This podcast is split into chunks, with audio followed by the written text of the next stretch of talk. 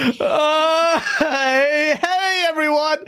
Welcome to Go Live. What incredible, incredible intro videos there. Um, both gents killing it. Although um, Lord Addict may have uh, not had much insight into what I, I did with the green screen. I didn't even realize that uh, I did it in front of my green screen. well, you did, and that gave me creative license as far as I could see.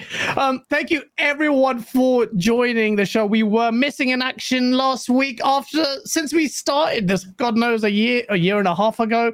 Uh, thank you so much for waiting. We're gonna get into this show. We have incredible guests, both gents making their debut onto the show, uh, and we've got some pretty spicy topics. But before we get into that, let me introduce my brother in arms, Asa, who I missed your face. It's been a while, brother. How are you? Yeah, I'm great. Like like you say, we missed last week, so it's been a, a couple of weeks. We don't normally go that long apart. It's great to be back, and we've got got someone from the PlayStation community to, to keep things interesting. Some people think this is an Xbox show. It's not. It's multi-platform, but oh, you got right. a lot of a lot of pressure on your Same shoulders. Same issue ILP has, and isn't it? Exactly, we have no idea yeah, where they get stronger. that from.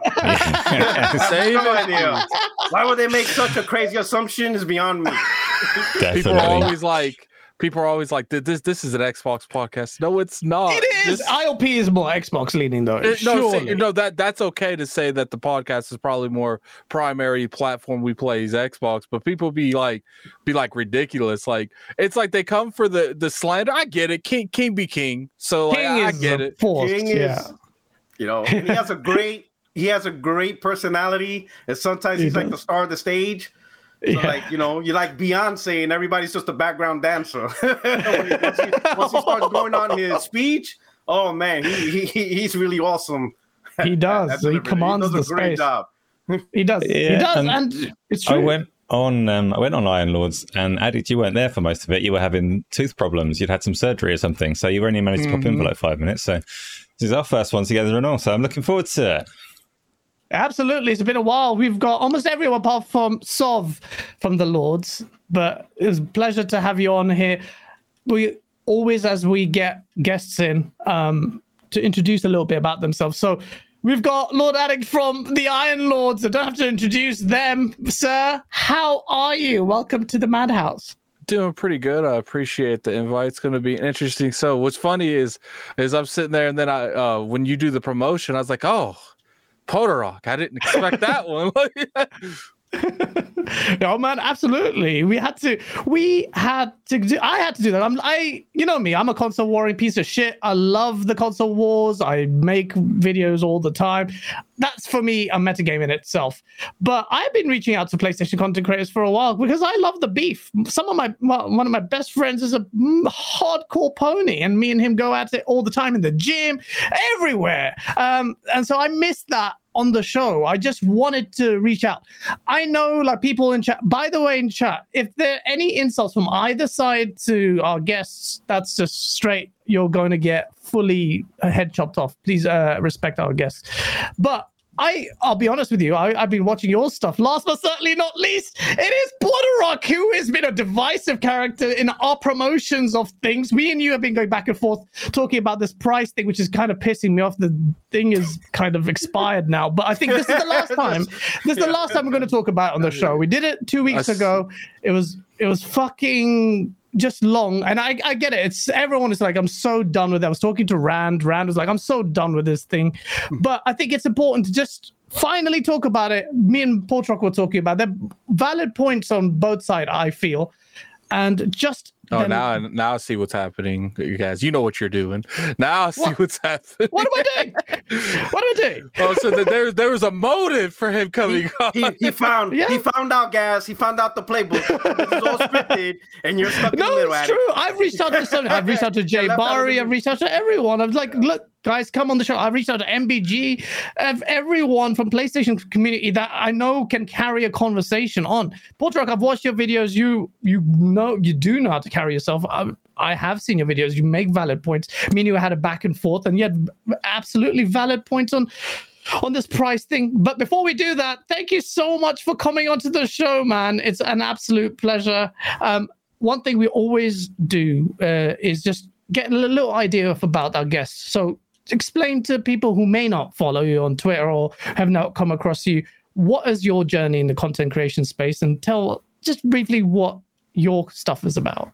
All right, so I'll start with uh, always always got to start out with you know what's up is the only friend in these YouTube streets, Puerto Rock seventy seven. That's my little moniker, you know. Uh, but as far as content creation started, it actually started in 2015 with my brother in law. Uh, we tried to um, do kind of like a, a multimedia type uh, group that's games, movies, comics, all that. It was mm-hmm. originally called All Access Gaming and Entertainment (AAG). That's why if some mm-hmm. people notice uh, my Google is portrock.aage email, and people are like, "Hey, what's AAGE?" Uh-huh. That's that was a leftover while originally intended. It didn't fall through. Um, okay. It just didn't make it happen. Um, then in 2016, what actually got me back in it. My, my brother-in-law always encouraged me, hey, just do your own thing. I'm sorry, what I tried to do didn't work out, but yeah. you should do your own thing. I'm like, nah, bro, I was actually doing it for you. I was following Z Zaire for a long time, going back to 2012 and other content creators like BG during the PS3 era, uh, uh, Black Bond, General MOD, or what you know as Ghost MOD. Oh, God, that's an old I, name. I remember him when he first appeared on 360 pretty great vocal, unique character, right? But in 2016, uh, Zaire had this. He, you know, he's always coming up with new ideas. He's like the Don King of podcasting, right? So he had this thing called uh, the Xbox versus Pony debate podcast, and like within the first three, it felt like he would get the worst PlayStation guys and the best Xbox guys. and, every que- and every question he asked was favoring Xbox guys. yeah. The PlayStation guys didn't know how to handle it, right? The last straw for me was when he had uh I forgot his name, but he got totally demolished by Jay Centuries. Jay Centuries was one of the oh, challengers. Nice. Yeah, he's not around as much before. And it was just so bad that I just sent the DM to Z. I'm like, yo, how ultimately found out that this guy wasn't even a PlayStation guy, he was a PC gamer. Because at the end of the day, he's like, oh, you know, really, I don't really play PlayStation. I play on PC. and I was like, I'm done. I sent the message to Z. I'm like, what the hell you doing here? Now you have PC guys representing PlayStation. He's like, well, you talking that shit? Why don't you come on? That's yeah. how Z is. Z, easily oh, wow, okay. that aggressive. You could come on then. So yeah, I came on. definitely a very unique individual. he will have no power. He says, You want to complain? Fine. Then you come up with the solution. Right. So then he had me debate Jay Centuries, and it just didn't go well for Jay Centuries. That, that, that video still up. And then at that point, Z's like, Hey, I got a great idea for you. It's like Don King. We're gonna start your channel. We're gonna bring you back up. I don't care if you do it on a stupid PS3 camera, but you got to do it. We're gonna do great things. And then from then on, it went multiplayer podcasts that he had. Then I started boosting up my own channel, and then over and over, it led to here. Uh, but there's periods of lapses in my content creation where I couldn't be consistent because I'm in the military and the Marines. Oh, so, okay.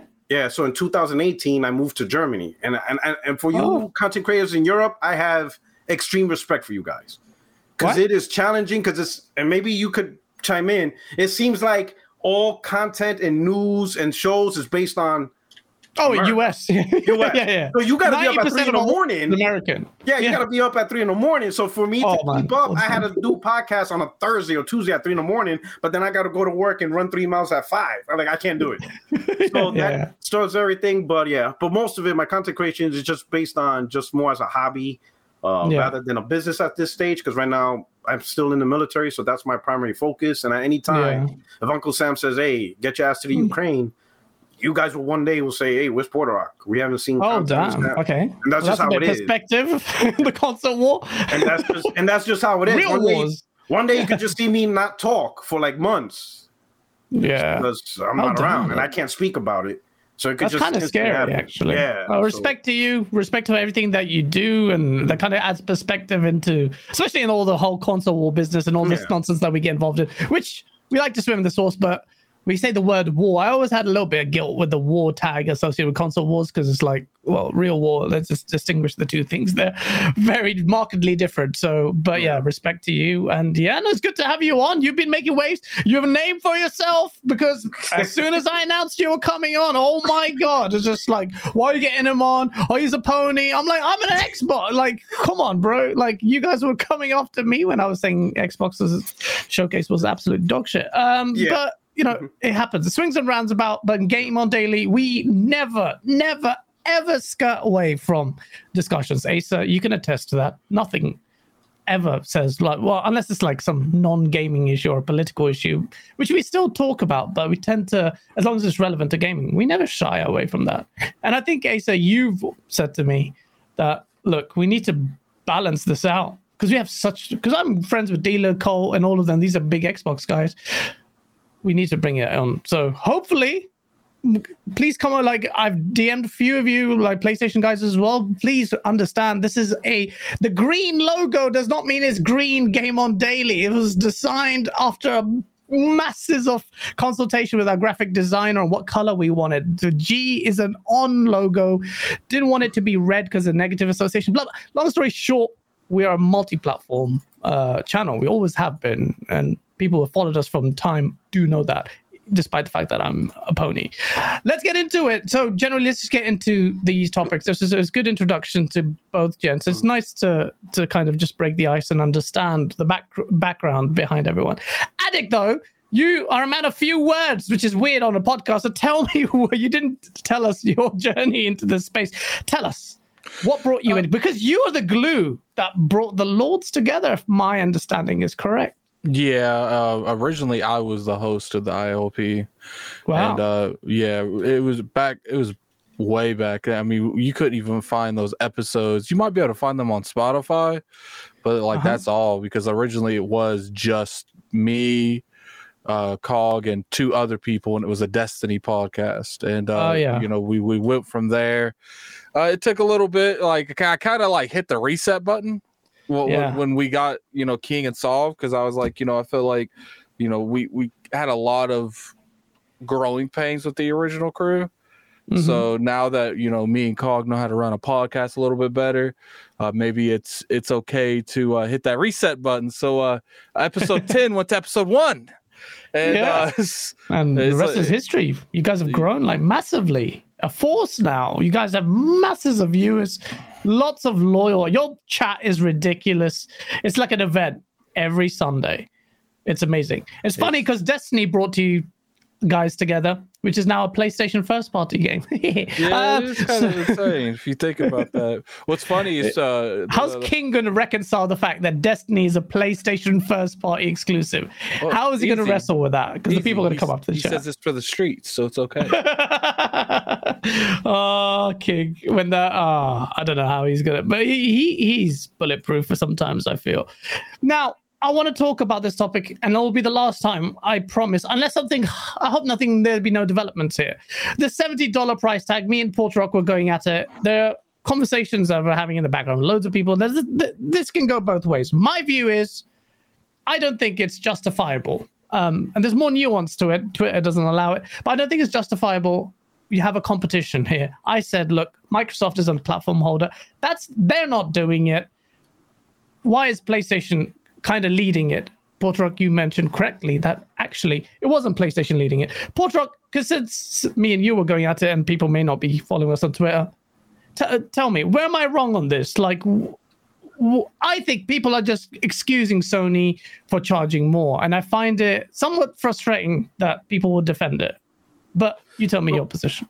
So I don't see. So the question is just the term justifiable, right? Because I don't look at the mm-hmm. gaming industry any different than any other business industry, right? When you look, I back differ when, with that, but okay. Yeah. Yeah. when you see um the last time we got a price increase on games was 2005 when it went from 50 to 60 dollars and that and the thing mm-hmm. is from my perspective i already it's it just seems like i feel like bill murray in the movie groundhog day a lot of the points i'm hearing today it was the same exact points i heard mm-hmm. back in 2005 oh why they're charging? And then the answer was oh well it's because of hd upgrades. Well pc had hd already so that's not an excuse. And it was just a lot of back and forth back and forth on that. And then eventually what we started seeing was game budgets got you know uh, bigger. Um, games uh, development studios that were particularly one size for ps1 ps2 games and Mhm. OG xbox games and gamecube games got bigger for the ps3 360 and so on and so on.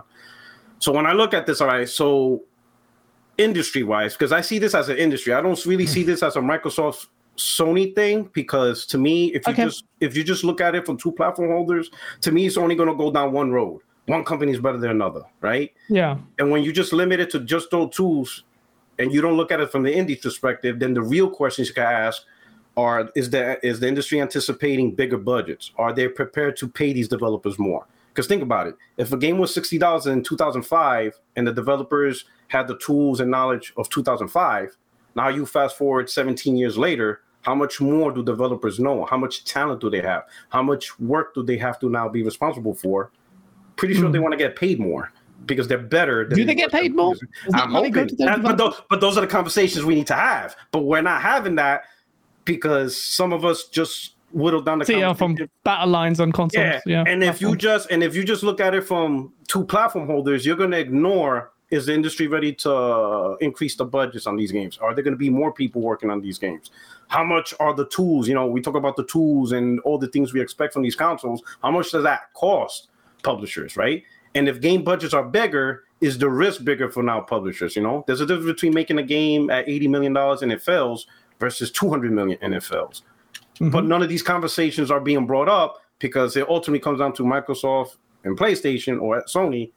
And that and there's only one road. It, ultimately is going to go down to one road. This company is better than this company, and once you start there, then the people are going to take it personal, and they're going to say Microsoft no game, so I'd rather pay seventy dollars for a PlayStation game than a sixty dollars and then it yeah. just gets ugly. Uh, uh and, let's and, be honest. And that's big, big reason for this debate is on console warring. Um, yeah. I don't. I question how genuine it is. I mean, even for myself, in looking introspectively, um, I'm uh, probably the last person who could talk about that. Well, I'm not espousing that. And I did say this before. Like, if you glean value from seventy dollars, that's up to you. Solid Rev got it in the neck for saying he would buy The Last of Us remake for one hundred and fifty dollars. But I completely agree with him. If that's how much value he thinks the game will glean, that's fine. Like I've I've spent ridiculous amounts on microtransactions. I spent ten dollars less uh, this week on to uh, Dragon Ball Z for Fortnite, and I don't even play Fortnite. Well, I have started playing now. I'm gonna make a video on that, by the way. Fortnite is amazing. I've been sleeping on it for ages. Made off Ghost. Oliver made a funny comment. He's like, I better not see people complain about seventy dollar remake, but you spent twenty dollars on Goku in Fortnite. I replied to that. Slightly different though, in my I opinion, know, but, but it's funny. Yeah, it is. It is. It's true. And I knew he was going to say that. I knew he was going to say that. I'm, I'm pretty sure it's because I tweeted that out because we follow each other. And he was just like, you better know. As soon as I put that video up, he tweets that. I'm like, you bitch. You fucking pushed that out there as soon as I did that. I um, think the conversation between Microsoft and Sony, if it was to be a valid conversation, I think it would be do they have influence to cause other people to raise their price? And I think that would be a valid conversation. Like if Sony says, hey, we're making a game $70 and a third party's like, well, hell, Sony could do it. Why can't we? If that's the conversation, then that's a good conversation where is Sony influencing that? But I don't think they have mm. that much influence in that point because Take Two, they were the first ones before yeah anybody. They said, hey, our game's going to $70. And then you saw EA say it, Activision said it, then Sony, then Bethesda, because their games went up. You know, Def, um, I think, uh, what is it? Uh, I didn't play it, but uh, and Deathloop, I think yeah. at I think those were seventy dollars, right? Or I think Ghostwire yeah. was. Yeah, Ghostwire. So they're starting to do it. I think logically speaking, it's it's the combination of what the industry expects to spend over the next two gens, because I think the seventy dollar price tag will be this gen and then the next Xbox, and then prepare for mm-hmm. another price increase. That could be the conversation. It's just what it's just whether it's genuine. Like you said, are you really going to pay the developers more salary? Are you really spending the budget you claim you are, you know, things like that. But we've had publishers on here. Uh, well, um, granted, they're indie publishers, but still, No More Robots has Descenders is pretty big, and they've published a lot of games, and they've very strongly said that's an entire off price, and they they argue that the money doesn't go in. They, I I would also say, Rock, what would you say if I said, well, why is Xbox not doing it? Xbox are not charging seventy four dollars now okay. for now. So I would say if you look at the trend, look at the companies who did do it. Take okay. Two, they got some of the best selling games on the market. Mm. Activision, they got some of the most popular games on the market. EA, they got some of the most popular selling games on the market, like FIFA, Madden. Mm. Sony, yeah. obviously, their game's selling well. So if you notice the trend, I think it's the ones who know, hey, we already in our game. People buy a lot of our games, so we probably could start this. Microsoft right now is in that. You know what? Let's build our reputation. Let's get back to making great games. Let's making games people could be popular, and then we can pull mm. the trigger. It's kind of like Game Pass. Sooner or later, they're going to increase the price of Game Pass. They I think so just too. can't do it now Yeah. because people are going to question, like, wait a minute, you ain't really doing fulfilling the full vision. So it's all timing. And I think the companies Timing. that feel strongly in their IPs, they're willing to do it. I mean, Mm. Warner Brothers starting to do it. I think uh, Gotham Knights is going to be seventy dollars. So they feel confident that they're about to push the content that can get these prices. So I think it's just a question of when people are ready to say, "Hey, we're up to that level." To advertise these prices versus the ones that be like, you know what, we're gonna wait a little bit a while. We're not there yet, but we're gonna get there. That's a great point. I actually do agree, but I want some dissenting opinion. Hopefully, from Addict. Addict, place Xbox are just doing this. Portrock is saying Xbox are. I'm just going to just embellish exactly what you said. Xbox are just trying to pull a wool on your eyes. They're trying to be kumbaya because they fucked up last generation and trying to be like, look, please, look, we're the nice guys, and that's what it is. They're pulling the wool on their eyes because the price hike is inevitable. What do you say to that? Xbox are not charging extra, but is is it really should should Sony be called out for this pricing? What's your take on all this? Well, I mean, you know, you do have uh, ZeniMax to where, you know, Bethesda games launching after they bought them still launched at uh, 70. Sure, they were PlayStation games, but they could have easily have turned that to 60. Um, you know, I, I do think it's one of those things where, you know, I don't think that they're in the state of weakness where they don't feel like they can do it. I think they're just trying to be the good guy as long as possible. Okay. Um, you know, because for the most part, and I think you know, Game Passes gave them a little bit of wiggle room from doing that because they're Yeah. getting a consistent amount of stream of income, so that might prevent them from going that way in, in general. But as Yeah. far as like if it's worth 70, you know, I don't agree with it. I'm not go- I'm not going to co-sign it, but like at the end of the day, like the, the the gaming industry got us by the balls. Like like you know what's worse than paying seventy mm-hmm. dollars? Not playing God of War because it's seventy dollars. Like it, it is just like that what am I? shade at funds. Don't you dare come at funds. He will pay. He, will buy it. I'll game just- share with him.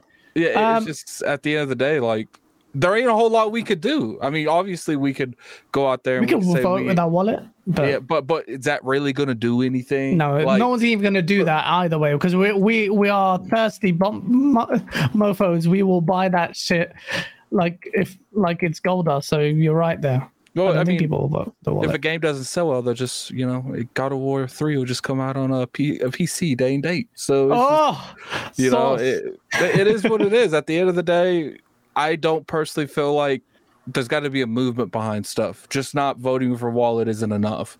Uh, for the most part, anything that's changed these multi-billion, trillion-dollar companies to reverse, uh, you know, policies or reverse uh, implements of features in games, it's always been a social media movement before the game even came out. Yeah. It's never been when the game's out. You know, certain games like Battlefield 5, maybe you can argue on that debate because I mm-hmm. know mm-hmm. that you know the sales wasn't there, but that game Yeah. got hit way before that game came out on matter of different standpoints. So it's just like it's like I said, man, they got us. What are we gonna do? Like we ain't just not gonna play games. Like the see the thing is Asa on this we've talked about this I think the pricing is needs to go the other way. We seem to ratify the $70 but we should be challenging that irrespective of whether it's Microsoft Sony following following suit why are digital prices full price on digital stores? Microsoft's been charging that price for for time. We, they don't scale based on content. Games release broken now. They're piecemeal with dlc with microtransactions. That's what pisses me off. When i'm talking about it or i'm talking to porter rock on twitter and stuff and i'm like no man. And that's where my angle is coming from. It's like And- we need to go back a few steps because whilst people say, well, gaming is the only industry where we're talking about this. Well, gaming is also, to me, quite unique because it's the industry where it has such core fan base and such strong feelings that that's why this generates this conversation. I just don't think we should just keel over on this topic It's- either. it's not What about you- keeling over. I, I think it's more about just being realistic to the situation that we're in. You know, uh, we on Xbox, thankfully, you know, we, we haven't had to deal with it too much. But you know, if you want to play any of PlayStation's game, you paying seventy, you going the fuck home. So it, So yeah. I, I, let me let me peel back on that one. So I'll give you an example. mm-hmm. Ratchet and Clank and Returnal were seventy dollar games, and they came out last year, so they're just a little over a year old. Yeah. If you buy those games now, they are actually cheaper generally on Amazon or Best Buy than Breath of the Wild, which came out five years ago. Um, yeah, in 2017. Breath of the Wild to this day, on average, is fifty dollars, and you yeah. can get Returnal Ratchet and Clank for forty dollars or even thirty. Now I'm can not you saying really once... compare Nintendo games to PlayStation no, and no, Xbox games no, though? They always high. No, but what I'm saying is we're not the the consumer's not totally at a disadvantage, right? Because these games will drop in price unless you're Nintendo. But PlayStation games they drop in price rather quickly, rather effectively. So you could be like, you know what, I'm not buying this game at seventy dollars. Let me just play these other games. Let me play my backlog. Let me play a third party game, and then be like, hey, this seventy dollar game is now forty dollars. Boom, I'm gonna buy it. So yeah. really, the audience we're talking about is the day one. I want to play these games right now on the day of release. I got a pre-order. That's the one. Those are the ones that really are impacted by this. Everybody else, if you have a mm. little bit of patience, this seventy dollars zero patience. It's not. Yeah, if you have a if you have a, just a little bit of patience, you'll be surprised. Yeah. You probably won't spend a single seventy dollar game ever. Or you just wait yeah. for them to Game Pass. Huh? Well, you could. Yeah, you could just wait for Game Pass. Same thing. You know, if you have the uh, patience, there's plenty of content to hold you over on price drops and stuff like that. And then you know you have the big Black Friday deals, Christmas deals. There's always some type of deal. So we're not totally mm. at a little disadvantage. I think is since we're pretty much the group that likes to play games the day arrives and we like yeah. to talk about it. We're content creators. This really impacts us. Other people be like, I'll just keep playing Madden until it goes down to 40. yeah, that's I'll true. Be, that's, I'll, be, I'll be all right. Exactly, and that's where the voting yeah. with a wallet thing is a bit of a damp, yeah. damp instrument there because it's not really going to make a, a, difference there. But Asa, what's what's your take on it? I just feel uneasy making perhaps excuse. I'm not saying that's what you're doing, Porok, because you're explaining quite succinctly what actually happens. But Asa, should we take a stand on it? Should the industry course correct in its pricing? I think if we're going to take a stand, we need to do it pretty carefully. So the one thing that is true in all of this, like irrefutably is that the cost of making games is more expensive than it used to be. Yeah. What's mm, what's less clear is that you need to recover that cost by charging more. There's other ways to, to go about it, and Microsoft's approach is very clearly to broaden the audience. So it's the same product, but yeah. it's not a physical product. You're, you're making something and you're selling as many copies as possible. You can get more money by broadening the audience and bringing more people in at a lower price, and that's where the subscription services come mm. in, and that's that's great at the moment option two, microtransactions and post post sale revenue, mm-hmm. which most people are less keen on.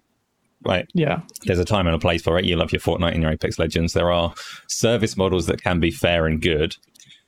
And then there's option three, which is literally charge more money for the game to cover that development cost. Um, which is not, I don't think, the smartest option, but it's also not the most evil of those three options either. So there is a there is a balance to be found, and I think people are quite right to refute it and saying, "Yeah, but look at these companies' profits. They don't they don't need to squeeze more money to cover this development cost. They're making money." And in some cases, that's true. But then you look at the likes of Square Enix, and it's it's less clear cut. Mm, and you I look think at, that's that's different. Like I, you know, sorry to interrupt you. I think they're making less money because they're make they're they're not making good games. Like a lot of their games are hit and uh. miss. You got like the Final Fantasy, some of their Japanese games. You know, you got some of them doing well, but a lot of their games it's just not selling well. And, and you know, you you you can go off like you know the the Marvel thing does good. Uh, you know, I know they did Guardians of the Galaxy. I'm sure that did well, but they as didn't. far as besides that, Final Fantasy, that's, that's problem. hundreds of millions. Yeah. It's a good game. But yeah. as far as like everything besides that Final Fantasy. I know Marvel Avengers like completely blew up in their face. Uh, I know a bunch of the games that they're publishing doesn't sell the greatest. It's just like I, I, think there's a lot more issues with Square Enix than than the the core standards of you know their their sell wise. yes, I mean Square Enix was just like, as an example though, because they have pretty strong IP and they've still struggled. So the thing hmm. with um, with AAA development in general is it has always been considered pretty high risk, which is why all of the Sony games are the same because getting away from that is a risk. So they do what yeah. they know, and this is why Ubisoft games are, are the same, right? They they follow a formula, and we criticize them for it, but you can also appreciate why they do it because it's expensive, and if it doesn't sell, then you get the Square Enix situation where they like, oh, we lost six hundred million dollars on the Avengers or whatever it was. So, mm. so, so to put the profit in context, right? Um, remember, industry is absolutely profitable, make big gains, but it's based on the numbers of what they've been doing in comparison to profit they receive. The question is, how much are they going to invest? How much more they're going to invest? How much bigger? Like for example, the amount of people that worked on The Last of Us 2 was in, incredibly much more than and both games were sixty dollars. Yeah. Uncharted one was sixty dollars with a much lower budget, a lot less people. Fast forward, you know, what was that? Uncharted was 2007. So fast forward to 2020, 13 years later, they had temp agencies all across yeah, the world. Contractors. Big a bunch yeah. of they just had a whole bunch of people, but the game was still $60. So when we say, hey, the industry is profitable, yes, based on the numbers of what they've been doing since 2005. Are they going to increase now? Is everything just going to get bigger? Is the average mm. game now going to be 500 people versus 100? You know, I, I'm not saying that that's how it is, but I think that's where the conversation needs to lie. You know, so I look at this ten dollars of potential investment, but there could be a room of just plain old greed, and they're not going to do nothing. It's still going to be the same amount of money, so that's always a possibility. Uh, but I think with I, these powerful I, systems, we're going to see some incredible stuff to be honest, that we couldn't get. Hmm? Said I, I, I think they they're just going to charge us more for semi same products, and, and, you know, well, Ace was talking earlier when it was talking about you know there's multiple different avenues you can make money. A lot of these companies are going to do all three of those. They're not going to do one. They're going to do two. They're going they're going to charge you seventy dollars with the microtransactions on top of it, mm-hmm. and they're going to throw in season passes on top of that too. So yeah. it, it's just like it, a lot of it's greed. It is, but. I think it's greed. I think it's greed. It, so you gentlemen don't think we're going to see just like the way we transition from PS1, PS2 to I don't think we're ever going to see a transition like that. PS3 again. to 360, where we just seen incredible worlds, bigger worlds, better AI, better physics. I pray, pray we see that. That's, that's it. that's what I'm hoping for. That's what I'm hoping for. I'm hoping that all these promises of just bigger worlds, more lifelike worlds, you know, better physics, Unreal Five engine is just gonna just do things incredible and whatever. I'm, that's what I'm hoping for that the industry pushes instead of just higher fidelity PS4 games. Yeah, I'm sick of that. I'm yeah. with you 100%. And, and this is why I'm so sick of the cross gen thing. And mm-hmm. I do mm-hmm. think, and on that point of pricing and cross gen, and I'll say it before, I've said it before and I'll say it again Microsoft will follow suit with $70. They will, and they eventually. will probably, they will. They will 100%, and they'll do it this gen. And most likely they'll do it when we work cross gen period goes off and we go into next gen. When cross gen is a thing of the past, praying it's soon. I know shortages and all that nonsense. Xbox is following suit. So for the Xbox warriors who are putting that stake in there for console wars, you have to think for future proof your arguments because Xbox is following suit. It's going to happen. I promise you that. When Aaron Greenberg was on RDX and Fonz asked him the price on the on the pricing, he, he was pretty, question. Yeah, he he fumbled on that because he's like, I can't really talk about that because that means they they're they're buying time. And I agree with you, Rock. It's all about showing the face, showing face. Yeah. For me, it was more about well, stop defending the price because it's a bit more emotive than that. It's like because it's your because it's Sony a Xbox thing, but I could turn that around in a multitude of different ways because mm-hmm. ultimately I'd pay for quality um, easily. I'd pay 70. I've paid $70 already. Mm-hmm. I will say though, the $70 price tag hurt Returnal's sales. I bought it day one, but a lot of mm-hmm. people didn't. And I, I think if it was up to the developers uh, behind uh, Returnal, what are their names? I always forget. Housemarque. Um, the one that the one that really Housemarque. undermined it for me though was Gran Turismo. Like that's Sony's whole messaging about quality and all the rest of it. $70 games, mm. but you don't have to pay for everything else on top. And then Gran Turismo came out, quality was iffy and had microtransactions everywhere, and you just that's reading the market all wrong as far as I can tell. I mean, maybe mm. their sales say otherwise. Maybe Gran Turismo is doing brilliant for them, and people are buying that currency all over the place. But in our little areas where we discuss these things, seventy dollars yes plus pay for currency, it's not the move. Eh, Absolutely. I think Gran Turismo. On that point, Rock, as you're here. Sorry, I keep calling you Rock. Well, I'll call it Porter Rock. Um, Last of Us remake, man. Mm-hmm. I don't think it should be seventy dollars. I know me and Solid go at it. That game hasn't even got multiplayer components, cut, cut content. That's the main thing I see. And I will say, I will say, fine if your gameplay because they've said the gameplay improvements and AI changes. They did show Ellie's more, more responsive to enemy AIs, which was my scathing issue with the last game. do, what do you, where do you sit with the Last of Us remake on seventy So, dollars? so, so I already said this. Uh, for me personally, I don't think it's worth seventy dollars, but primarily Okay. because I played the game twice already. okay, Um, and the expect and me, I'm not. I enjoy graphics, but that's like not my number one go to. Like, Yeah. if they would have used the Last of Us Two combat engine or a brand new engine that Naughty Dog intends to use for their future games, then I would have paid for it because I would love to see what it does.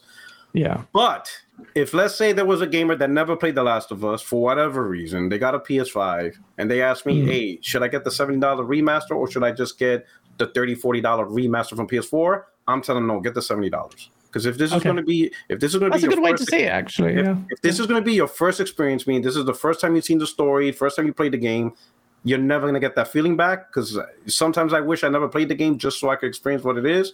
And you're going to want to Yeah. play that its best. This is the best way to play it. fair enough. If you already played the game like me, I played it twice. I played it on the PS3. I played it on the PS4 again. Played it again. Beat it on Grounded right before Play Two. I'm not gonna get much out of it for seventy dollars, right? yeah, So for that one specific game, for me, it's not worth seventy dollars. But there are so people that they're just such huge fans of Naughty Dog, and and sometimes if you're a PlayStation gamer and you hear Naughty Dog, they can do wondrous things on the console that nobody else or very few people can do, and you expect other people, hey, if Naughty Dog can do it, why aren't you guys doing it? You know? yeah. Some people are just looking forward to this game because they just want to see that Naughty Dog magic, and that's really where the seventy dollar comes in. That well, that's so a great point. really- that brand, a- yeah, you know? it's the seal of will- approval yeah, from ND. yeah. Yeah. So- So it's really it's a game. It's like just like anything else. It's a game by game person. I will most definitely. I bought Returnal for seventy dollars, and it was the best seventy dollars I spent. My personal twenty twenty one game of the year. It's just it was just an incredible experience. So I Yeah. would pay that. No, it was my game of the gen, uh, the It first was- one it's anyway. Awesome. my- It's fantastic. Yeah. No, absolutely. So I just want to ta- tackle something. Blaze, you piece of. I he says I owe him a hat and sauce shirt. I have the DM saved. Literally, Blaze, what's your address? I'm sending you the hoodie and the shirt. Blaze, Blaze, Blaze, Blaze, Blaze. So- Don't you dare propagate that I wasn't sending you my shit. I'm literally begging him for his address. Let me send you the stuff. Uh, but wouldn't he doesn't Gaz answer his address DMs. either. You're safer that way. get a PO box. Get a PO box like David doesn't, Jaffe he, don't want, yeah. he don't want no Xbox fanboys hate mail every single Yeah. day by the boatloads. I'll send him my urine uh, as well. Oh my Um, god. Oh my- Okay, Blaze, don't send it. Don't send it. no, never mind. Just buy it from the merch. Just buy it buy it from the store, you cheap piece of shit. um, uh, let me read these super chats. Face twenty three, Brooklyn, New York. Thank you again, man. You're always supporting us with the super chats, and you don't have to do it so high, but thank you. He says Microsoft says. Xbox is unlikely to compete successfully with PlayStation this gen, as Sony's market position is too strong in court documents. As it revealed, PlayStation sold more than twice as many consoles as Xbox last gen. So this is a very interesting take. I didn't think we managed to talk about this last week because we weren't live last week. Um, so this is quite funny. On the one hand, you have Sony saying, and oh, Rock, I'd love to get your thing on this. Sony says Call of Duty is a force of its own. It belongs its own gaming category. It's impossible to compete with Game Pass. It'll take a few years because they own 60 to 70% of the market cap. And then you've got Microsoft saying, we're poor. We did like we lost two to one. Two, And, two, uh, two trillion. both both companies are so full of shit that Yeah, I'm so sorry. true. They're both so you can full you can curse here, it's fine. You know, it's like it's like it's like the equivalent of you getting in a car accident. It was like a fender bender. Then when you go to court, you're in a wheelchair with your neck and That's a just- sick eh, analogy. eh, eh, and, the, and everybody's like, "What the hell is this guy talking about?" You know, it's just to the extreme to their own intent, right? It's just Yeah. so hilarious just seeing everything how discussed. You know, Phil Spencer's like, ah, you know, Activision's not a big deal. I'm like, seven million dollars. It seems like a big deal. And Sony's like, oh, everything will just be a disaster without Call of Duty. Yet over the last five years, our first party, our first party, they hardly ever Yeah, mention it's Call so of Duty. true. But now, oh my God, it's like the foundation of PlayStation is built on Call of Duty. And it's like, man, these guys, they're really putting on a show in this court trial, you know, It's stuff true. like that. But but in the conversation, there is some little truth to that. So we'll start with the Sony and Game Pass, right? Uh, Okay. If you listen to Sony Game Pass, right, you're right. They're not going to be able to complete a competitor uh, in the way Game Pass is advertised, specifically day and date, because you Yeah. need capital. You need capital when you're trying to. Yeah. It's just like Netflix, right? Netflix was building up these amazing shows, but they were borrowing Mhm. money because they knew the end goal was to build that subscriber base. Yeah. Sony doesn't want to go into a system where they're making lots of profit with their big first party AAA games, and now to adopt a new model, they're going to go into the red, lose money, and Mm, go year after year after year until they hit back to profitability. yeah. They don't have the capital for that, right? And they're not Yeah. willing to risk that capital. Microsoft, that's chunk change for them. They're like, yeah, we got Yeah. this. We'll, we'll we'll just keep feeding. It's like the Iraq War. We'll keep feeding this sucker until it works, right? keep going. Just, Why just keep going. Keep. Just keep going. They Keep have the bank to do it. Yeah. yeah, you have the bank to do it, and that's why Sony's like, man, we really we don't have Microsoft's bank to compete from this. So obviously they're gonna make it like this, you know, whatever. As far as Call of Duty, um, they're right. Sony can't create. nobody can create a Call of Duty. That doesn't mean you can't create a successful first-person shooter. Apex is successful. Battlefield Yeah. in its own right is successful. So you've seen successful first-person shooters but none of them is Call of Duty. Since 2007, Activision created this formula where this is like the top, especially in the US, it's a top selling game. Even Call of Duty at its worst, it still generally sells better than some of the top games that are good. So Yeah. Sony's concern is this, right? That game produces lots of royalty revenues for PlayStation. Um, Jim Ryan, I think it was third quarter, um, when he was pitching, you know, games as a service, the 10 live service games he's created, he Yeah. used it's primarily because of add-on money transaction. Um, PlayStation's primary revenue is actually add-on. It's not first party sales, it's not third party sales. Yeah. It's, it's like almost 60% of the budget. And it's coming Crazy. from live service game. And he named Call of Duty, Apex, Fortnite, Genshin Impact, and there was one more game as the top five contributors to that. So when you look at it, one of your contributors to all this add-on content is potentially going to be under the control of Microsoft. So imagine if I come to your business and I'm about to buy it over, everybody be looking at it. Wait a minute, Puerto Rock is about to own a revenue stream. Oh hell Yeah. no, mm-hmm. I'm going to court. This guy's Yeah. evil. He's just terrible. don't let him, you know, don't let him control something that's a revenue stream for myself. And and even if Sony did create a Call of Duty competitor, like they created the next big thing, you still Yeah. want Call of Duty because that's free money. That's yeah. Activision. Absolutely. You know, It's you self-preservation. Absolutely. Yeah, it's all about just keeping that revenue stream that Call of Duty brings to the platform, and they want to keep it. They don't want that to go away. And with Microsoft potentially, which I think they will, it's going to end up happening. Activision now Microsoft controls revenue stream, and that's the big deal. We control. We will impact revenue stream for your platform. We could potentially take some of it away and bring that over to our house, and that's what Sony's really concerned about. Like, Yeah. God damn it, this this huge revenue that we get from add-on transaction is gone. Yeah, yeah. I, I mean, they made that statement as it's if to me it seems like the Sony statement wasn't well thought out. It was almost like a they didn't have a comprehensive legal team devising that, but the Microsoft response, obviously because there was a response, uh, seemed like it had a few eyes on it. Um, and really, could Sony, listening to you say that, could Sony just making sure it pushes Microsoft to a position to restate its point that MacOD will remain multi-platform, And- Um, and that's And they did. Didn't Microsoft says, "Hey, if we don't leave it Exactly. on PlayStation, it won't be profitable." Which is, I'm like, Exactly. sure?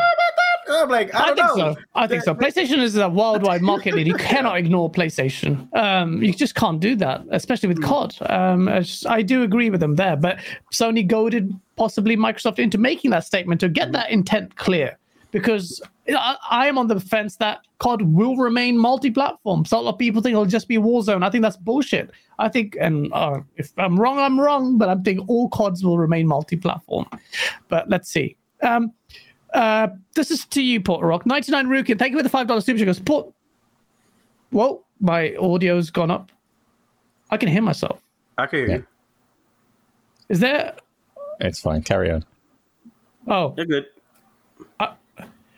I can hear myself twice. Okay, I'm going to turn this microphone off um, and just. Uh, sorry, hear headset you. off, You so I do can't hear a anyone. microphone. Uh, so Rukin with the five dollars super chat goes, Rock, do you think it's time for PlayStation to make another All Stars and for Xbox to make its own Smash with these IPs, IPs that these companies have?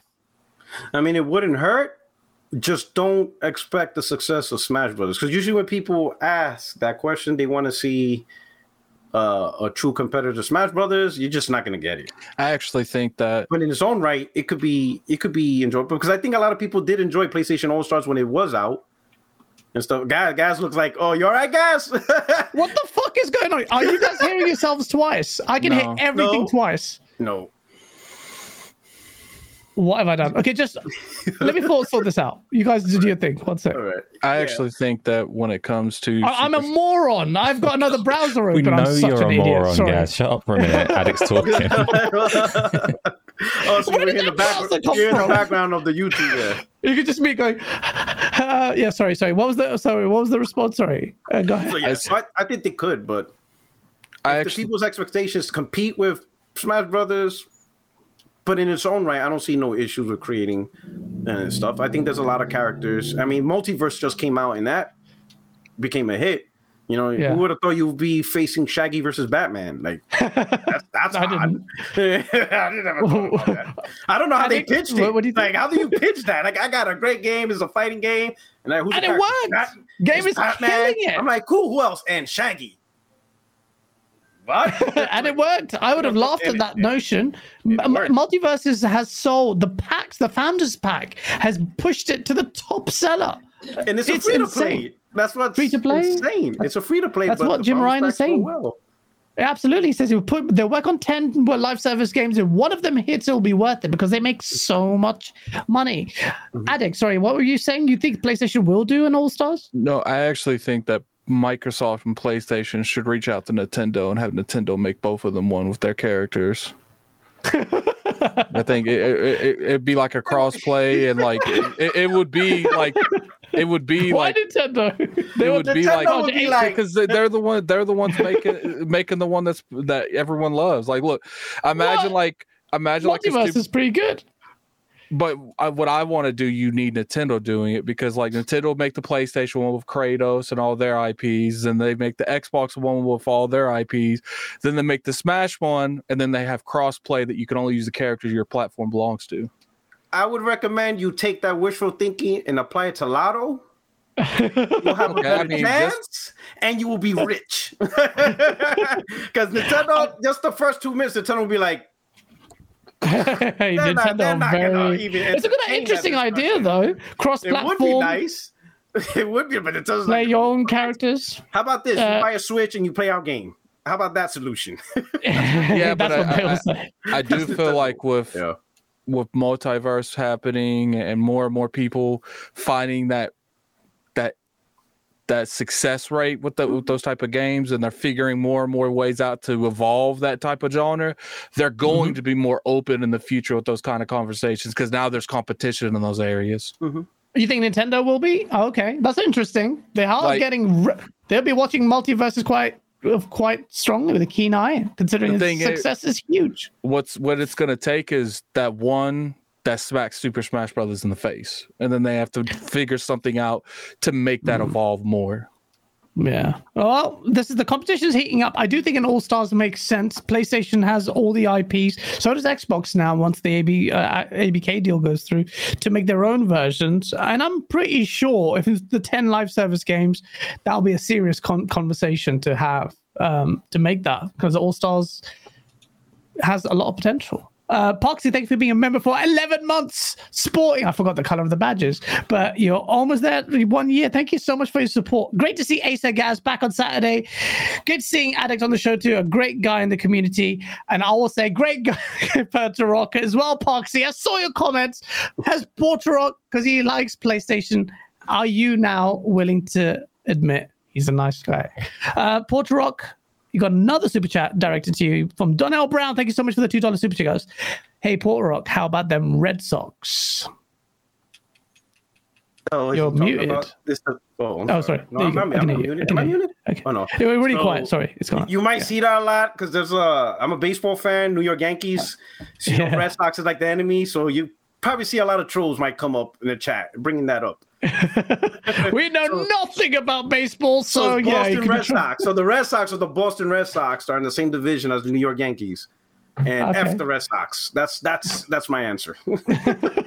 Well, okay, I'm bracing myself for stuff that I will not know is a slur against your team in the chat, but let's see. Um, so this one, Porterog, what's going on, man? Why PlayStation games coming to Xbox Game Pass? Death Stranding Oh. is come to Xbox Game Pass, and people had meltdowns.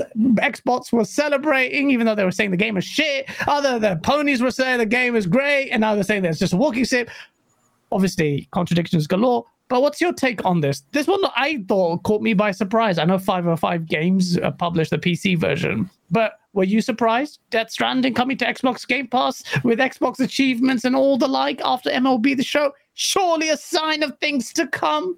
So, all right. So we'll start with we'll start with any game that's not controlled by Sony, right? Because we I think we've seen doc we seen Microsoft saying that Sony's doing their best to prevent games to go to Game Pass with their marketing deals. So if they're marketing a game or they have a deal, you know, depending on the game, they might say, "Hey, this can't come to Game Pass." So we know Sony's not really all that about putting content on on you know. So how the MLB the show landed, that's because MLB is the publisher.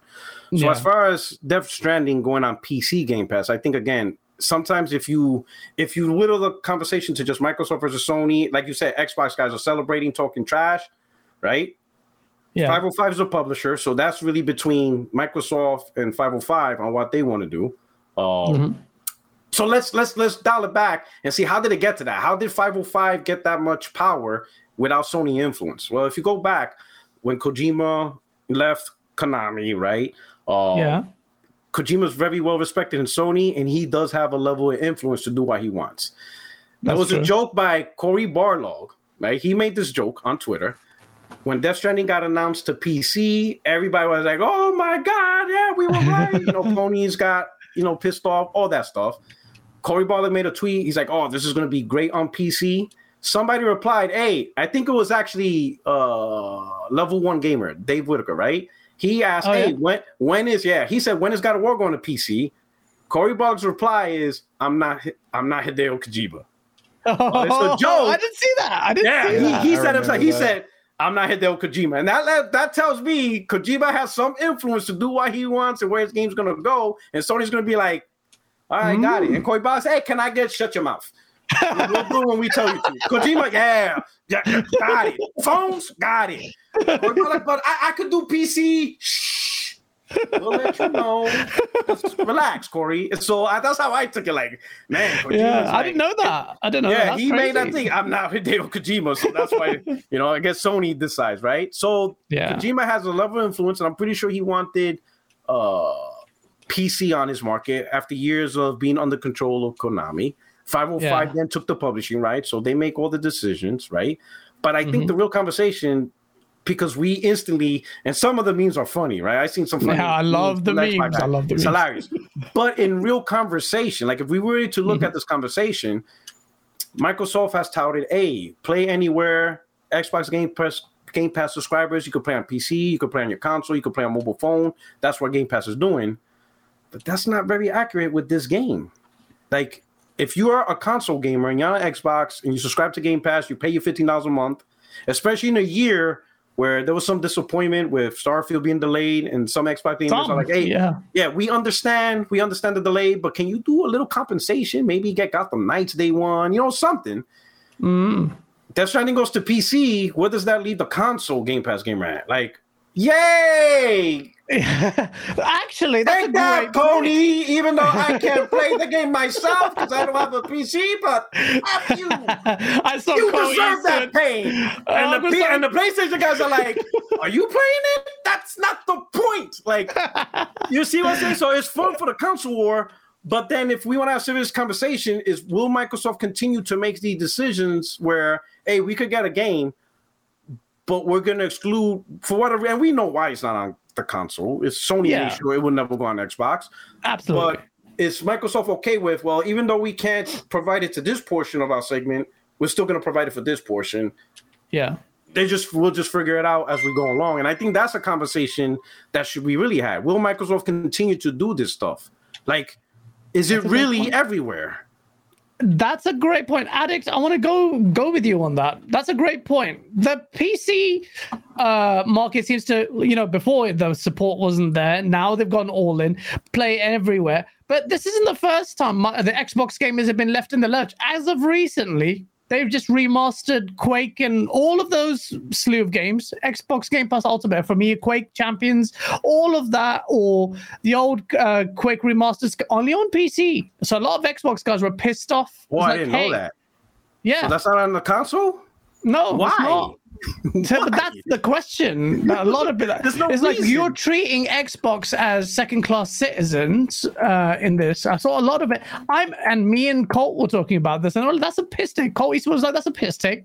Like, why? Why are Xbox gamers being left in the lurch here? Addict, what's your point? Because that's twice now.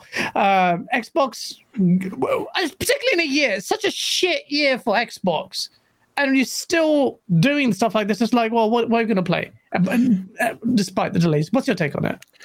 I feel like that's something they need to work on. You know, if if they're really about this, you know, PC, Xbox, everything, uh, XCloud, everything works like so together.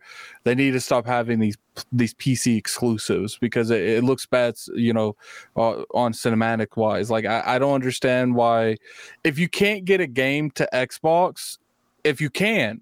But it's just a matter of development time. You're a trillion dollar company. De- delay the game internally like make sure they both come out at the same time.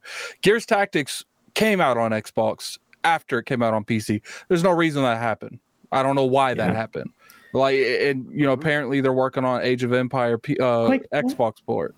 So Yeah. it's just like if it's able to get I can understand if it can't come to Yeah. Xbox like uh, you know mouse and keyboard support. There's a lot of Quake issues that Champions, goes that, into I understand. So Yeah, yeah, But what Quake if it- but if it can, it should. There should be no afterwards nonsense. It should come out day and date with the other platform. Yeah, you got, He you got up Elder good Scroll. point with Gears Tactics because Gears Tactics came out. It already had controller support with Xbox controllers the day it came out on PC. So it wasn't that. It wasn't the Mm. lack of controller support. It was already there with the build. So there was Yeah. no reason to to have done a time exclusive. There was I think- reasons. There I was can't there? get. I can't get re- really into that, but Oh. it's just like, look, like G14 classified. I don't, I, I don't, ca- I don't care what, I don't care what the reasons were though. There's no reasons that it should have not Uh-oh. been on that platform, and, and, and it's just like my mindset is you got to treat both with the same respect you treat the other, I- I- and I feel like. You know, X Cloud. Who knows if we're gonna start getting X Cloud exclusive games? You know what I'm Oh, saying? please don't. Like, like because Don't do I know that there's been a lot There's of fragments of business, circling yeah. around that's saying, "Oh, they're making cloud games," and I don't know I if don't that think means like an X Cloud thing. I don't know. At this point, it's just like, but that that's the narrative they're getting. It's not a matter of you know we see examples in other in other spaces that they they preoccupied. It's just like we sh- it shouldn't even be an option that we think is is is possible. But because they leave this little door open, known as you know Gears Tactics and uh, you know Quake, Quake and Age of Empire, yeah. it's like could it happen and it shouldn't even be a, a question if it could happen or not Yeah, I mean, the, yeah, Microsoft seemed to falter quite a lot of things on on this front. What's your take on this, Acer? You've got Dead Stranding coming to Xbox Game Pass. I are you gonna play it? Because me and you were at that show. We thought it was so shit. We fell asleep and we queued up for how long? Two hours, an hour, just to watch the gameplay of Dead Stranding, and everyone walked off. Are we gonna Right, play it now? right, right, right. So, a few things. First of all, if Xbox were to do a cloud streaming exclusive game, you just said, "Oh no, don't do that." If they did that, and the reason was because it's doing something that my console cannot do, I'd be all for it. Then, yes. absolutely, Yes. Um, that's minor, minor Yes. little point. Death Stranding. If I were going to play that, I would have played it already. It's been out for two or three years. Yeah. It's free on the PlayStation, which I have by my feet right now. So if I were going to play it, I would would have played it. I'm not suddenly going to play it because now it's got achievements. Um, no. um, and in terms of like how it got where it is, Microsoft are being pretty cheeky here. 505 as a publisher, um, I'm not their biggest fans because they did the Why? whole. Do you remember when Control came out on Xbox and Yeah. PlayStation, and they, The they gave no nice upgrade thing. options. I just I don't think they're a particularly Oh. above. Well, I don't want to say they're they're not above board because they are above board, but they're not necessarily out for anyone except themselves. They're not our friends by any means. Ah. But um, I think Mm. it's quite interesting that the version of Death Stranding that is coming to Game Pass is not the director's cut, which Yeah. reeks of Sony left a chink in their armor in the contract for the original version of Death Stranding that they have since covered up Oh. entirely for the director's cut to make sure that it cannot come to Game Pass. But three years ago, when they were negotiating Mm. this with 505, they didn't really expect this to happen. And Microsoft Ah. have exploited that weakness. And they've done it because Death Stranding has such a strong PlayStation identity, and Death Stranding 2, as we understand it, is in the works and coming to PlayStation. They're just, they've done this to cause harm. I, and I, I don't normally, I normally look at the way that They've these this to companies operate. Yeah, I normally look at the ways that these companies operate, and I don't. I'm like, no, it's not console warring. These are corporations. They don't care about our petty squabbles. But in this case, they have done this to cause harm, to damage that association between IP and company, more so than they've done it to, to give Death Stranding to their PC players. Um, I don't know. That's am, a- am I off the mark? Do you think that could be the case? I don't. I think you hit the nail on the head there, as always. I, I think don't you did. I, I think Sony uh, signed off on it coming to Game Pass. I'm sorry.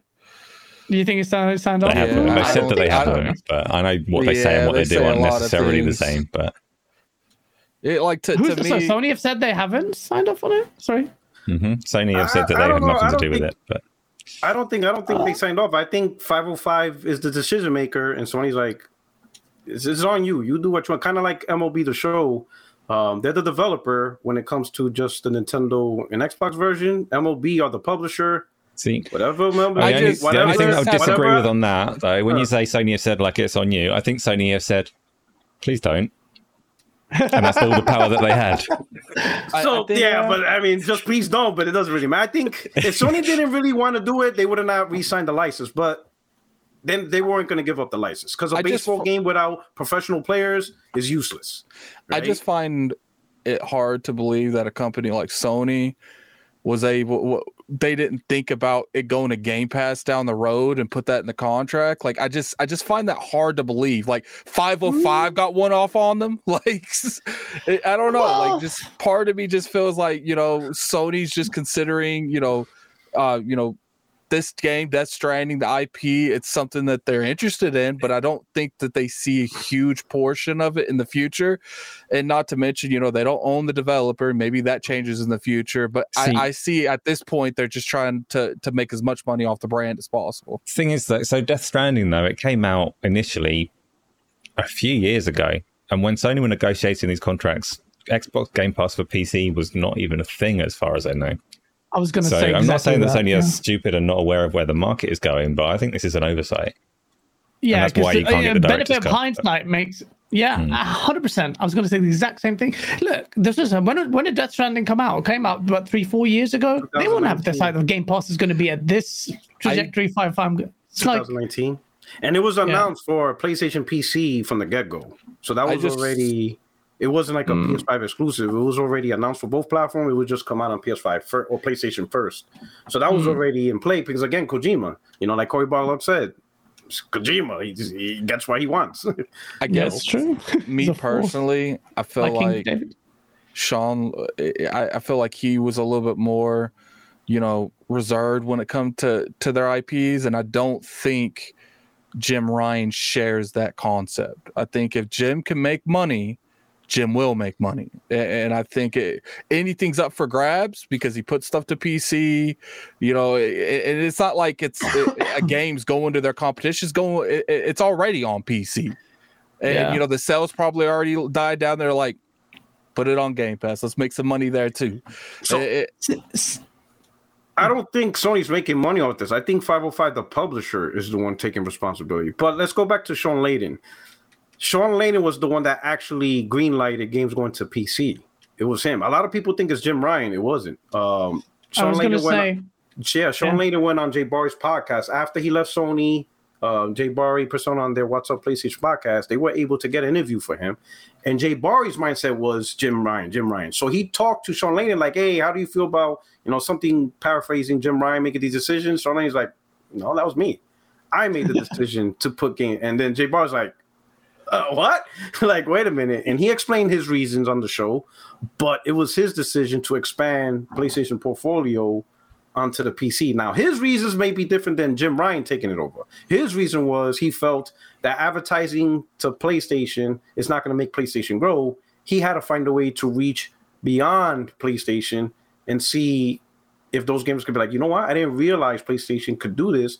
Let me, let me, let me at least get a PlayStation so I can enjoy these games day and day, whatever. That was his mind. His mind was expanding the IPs that's already cataloged. They've been, they've done their time. They got two, three years on the block put it on PC, maybe get some PC gamers to be like, you know what? These first party games, even though I don't like ponies, these games are actually good. Sony's actually doing a good job. You know what? I might get a PlayStation as a secondary console so I could play these games day one. That was his strategy. I'm not sure what Jim Ryan's strategy is. It could be totally different. It could be what, you know, Attic is saying is more money driven and more day one money driven. But the whole association of PC day one I mean, um, PC going to game not day one, but going to games to PC. That was already greenlit by Shawn Layden, and he already had mm. a slew of games that was already in the pipeline to go on PC. They've got the metrics. They've got the detail. They, they, I mean, we know Jim Ryan's not happy where he. Jim Ryan's logic was that he, you know, they, they don't want to be started like hindered or just like sequestered to a 20 million player base. They want to see it go wider. I and Shawn Layden, like you say, was always the proponent of pushing it to PC, who's the architect perhaps on on this plan. And I don't think it's Jim. This uh, this uh, perception of Jim Ryan being the money man is a thing. I think, and I said this on XNC on Monday. I think you, uh, people underestimate that. You know, people think that Jim Ryan's at loggerheads, the West with the East and old school Sony heads in Japan are like no, and Jim Ryan is fundamentally at loggerheads with them and changing their business. No, the Sony knows that it needs to change tack. The industry is changing. Whether we see day and day on PC I I still find I if I was Sony, I would say don't do it. I was like, do it a year later, do it two years later, because core gamer, gamers can't wait. Shawn Layden's idea, what you said, Porter Rock, makes sense to me, is because then you have associations like, well, look, this PlayStation game seems to have pretty the consistent quality. I will get a secondary PlayStation. The fact that you don't know when a PlayStation exclusive is coming to PC is enough for people to pull the trigger on PlayStation. I think it's a smart move. I've said this for quite a long time. It'll be interesting to see how things pan out. But I'm with you, Asa. I think it really was, um, and the the director's cut of Death Stranding is quite insightful. I think you're. I I mean, this is all conjecture here, but I think Sony were caught unawares of, with this, and what you've told me about 505 games, it's it's quite interesting. It's one of those those companies, you know, go out of the way, they'll make a quick buck. That's fine. It's business, I guess.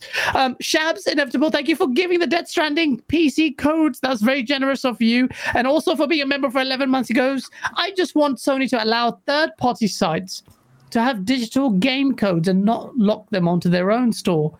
Gives price competition. I didn't know they didn't do that. So that there's that. Uh, fair enough. Uh, yeah, absolutely. That, I didn't. To be, I just like to pick up on that really quickly. That's something that people everywhere should be pushing for. It would make such a massive difference to pricing. When we all complain about the price of digital. games, digital, yeah, digital marketplaces. The reason that the prices are so fixed where they are is because it is a closed marketplace. If you want to buy a PlayStation game, the PlayStation Store is your only option. So if the yeah. the recommended retail price is seventy dollars, then that's what you're paying for it and it's yeah. Xbox is similar. Um, I could be out of touch on this because I haven't looked for a little while. But on Xbox, um, the reason that it was a little bit more open is because they more often, when they bundle games into consoles, they give a digital code and those appear on marketplaces. So there are certain games on Xbox that you can buy really cheaply for a, a digital store. Um, maybe it's more open than that now and I've just missed it happening. But as far as I know, this is a problem all round. And it's a problem. It's the reason that PC gaming is cheaper than console gaming yeah. So when you look at the fact that you can go to a key site and buy a PC game cheaper than RRP, that is because the marketplace is open, and that is a genuine issue that I wish people would actually push for and complain about. Like, please open these marketplaces; it will be better for everyone. So Absolutely. to touch on that, when PlayStation did have digital game codes on third-party markets, there was no competition because their price was based off the hmm. store price. And I'll give you an example. So when I bought Street Fighter Five a couple of months after launch, I saw on Amazon they had it on sale for thirty bucks, the physical copy, and I'm like, okay. So they give you the options to convert it to digital. So I said, you know what? Let me just select digital so I could download it by now instead of waiting for the physical to come in. It went up to sixty dollars. I'm like, wait a minute. Why is Amazon selling the physical, which technically should be more expensive because of the physical Yeah. case for there for 30, but the digital 60? And I'm thinking, you know what? Let me log on to the PlayStation store and it was $60. And since that day, I kind of like just for content creation and knowledge, every digital store that had a code just reflected the PlayStation. So I don't know if Sony mandated like, hey, you cannot sell this game cheaper than what we have on our store. So if our store says sixty dollars, you sell them for sixty. When we say forty, you say forty, right? Hmm. The only difference is, regardless of the price, the store will get a cut, and I think that's why Sony eliminated. It's like if we're gonna sell it at sixty dollars no matter what, why give two percent, three percent, or whatever the deal is to Amazon or to Best Buy? We just Yeah. cut them out of the loop and not give them any royalty fees. But I don't think there was third party competition on the Sony platform. I think whatever Sony said is to cost digitally, everyone had to reflect Sony's price. From what I seen, the problem, yeah. Five, and and that's and that's what happens when you have a closed market, and that's the advantage of PC. PC is like, you know, kind of like the living world where you have a bunch of stores, and you have more than one place to actually buy content, and it's set by their own price, not the one source. Let's say like Steam. Like Steam isn't the source of all prices for everybody. Everybody needs prices, and that's a huge advantage of PC. That's that's a massive advantage for PC that offsets sometimes even the the eye-watering hardware entry costs depending on the price of your rig. But I will say, like you did correctly say, that Steam isn't the be-all and end-all of uh, your to buy your games. However, I'm very surprised by this. For ages, people said PC gamers will never pay sixty dollars for a game. Have you looked at Call of Duty Modern Warfare's top sellers on the top sellers list? In the uh, seventy. the seventy dollars for and it's at there. COD Modern Warfare to PC gamers. You lied. Your balls aren't as big as you said they were. Um, there it is. I'm looking at it right now as I'm talking to you. It's on the top. Like cancel Gaz. Don't cancel me. Uh, Infinite Umbra. Uh, He's just a messenger. Just a messenger, indeed. They're gonna Um, treat you like the guy in Sparta. You're responsible for your words. Yeah. If I'm responsible for my words, I have not much time left on this planet. Uh, I'm very reckless with mine. Uh, but yeah, so that's something to to bear in mind. I'd be very interested to see like this price gouging. We say PC gamers will never pay for it. If that gets ratified, uh, please don't ratify it. Because that's one of the best parts about PC, open market and not bending over to this price. They're the last bastion of resistance on this full price thing. But that may be going away. Let's see. Carver Serverado, thank you so much for the $2 super chat. It goes, good to see P Rock on the show. More like this, please. I am trying. But P Rock, you are uh, a shining beacon and opening hmm. the floodgates. Although we had hmm. PlayStation centrics before, we had Blaze, and but Blaze is like a little bit more pacifist. You're if I'm an Xbox, you're a pony. Hmm. That's the you're you're the equivalent of a PlayStation guy of what I am as an Xbox guy. So it's good to see, man. And hopefully we get hopefully you on uh, on the future as well. Onyx, thank you for the five dollar super chat, bro. GP place uh, PC app is trash. Oh, Game Pass PC app is trash. We don't get MLB the show. We literally wait like six months for Doom and for other games. Look it up. We finally get a win. Oh, this is in counter to my point that Xbox keeps getting shafted, whereas Xbox uh, Microsoft is focusing on PC more. All right, fair enough. I, that's a good counter. Next up, uh, okay, that was, I think that was the last super chat. Shout out to 400 people watching as well. Thank you so much. Smash that like button if you're enjoying the source. We have got just a few topics more to ta tackle on this point. Delayed games, man. This this year is a fat L for just every game under the sun is getting delayed. And those delays cost about del- ten dollars. what? It's all good. every time a game is delayed, that development budget is going up. That's your seventy dollar games. Messi. Messi Asa. What what is going on? What is it? Like, we're out of COVID. Are we? Evil West is delayed. We've got uh, High on Life, the only good game on Xbox that's been no, it's still coming this year. It's in December now. We've had uh, Hogwarts Legacy has been delayed. I mean, there's so many games been delayed. I can just name them off. I haven't even written them here. Um, what's going on? Addict this uh, year is a shit generally. Are we going to see this? Why do devs even announce release dates? Are we going to see the same thing in 2023? 2023 is so stacked now. My backlog is already disgusting anyway, but now we're just like, it's a bit unfair. Like, what are we going to do with all these games coming out at once? I feel like Devs need to stop announcing shit too soon. Like they, yep. they, I know they want to do it with like shock factor, and they want to like show they're making a game for you know some people actually apply for their studios. I know there's a lot of things that go into it, investors, but it's just like at the end of the day, does it matter? Probably not. But as a gamer, yeah. it's frustrating. Uh, yeah. and, you know, I, am cool with them taking their time, but it's just like, did you have to announce the release date? Like, and then you, I knew this was going to happen because when we was getting all these announcements, it was, it was holiday November. Like, how you gonna say it's in November but not the date in November? Like, so it, it, like they pretty much just came out and said, "You, we don't know when the shit's coming out." Like, yeah, yeah. But maybe they, why do they do that? Why do they do that? Borog, is this just to tactically get get feelers out there?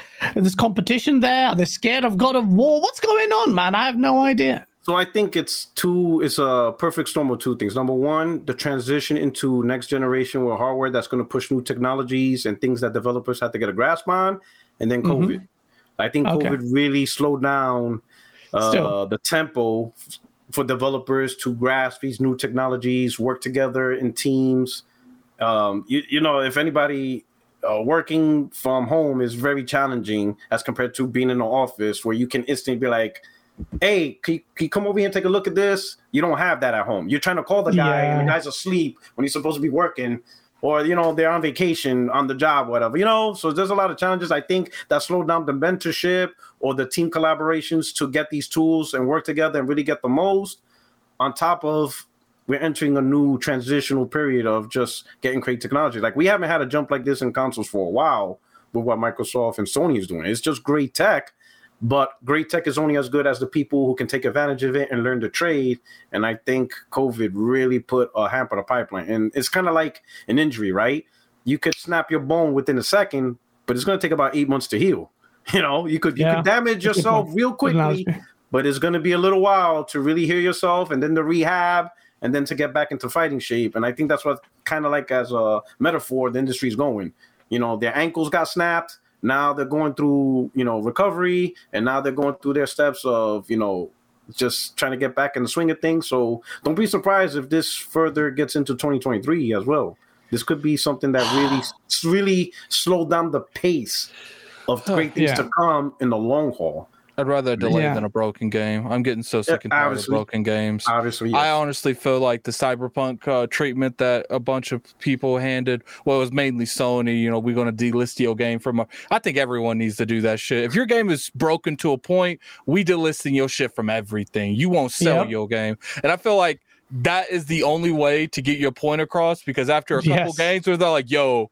We can't delay because Xbox going to unlist us, PlayStation going to unlist us. That's going to cost us way too much money.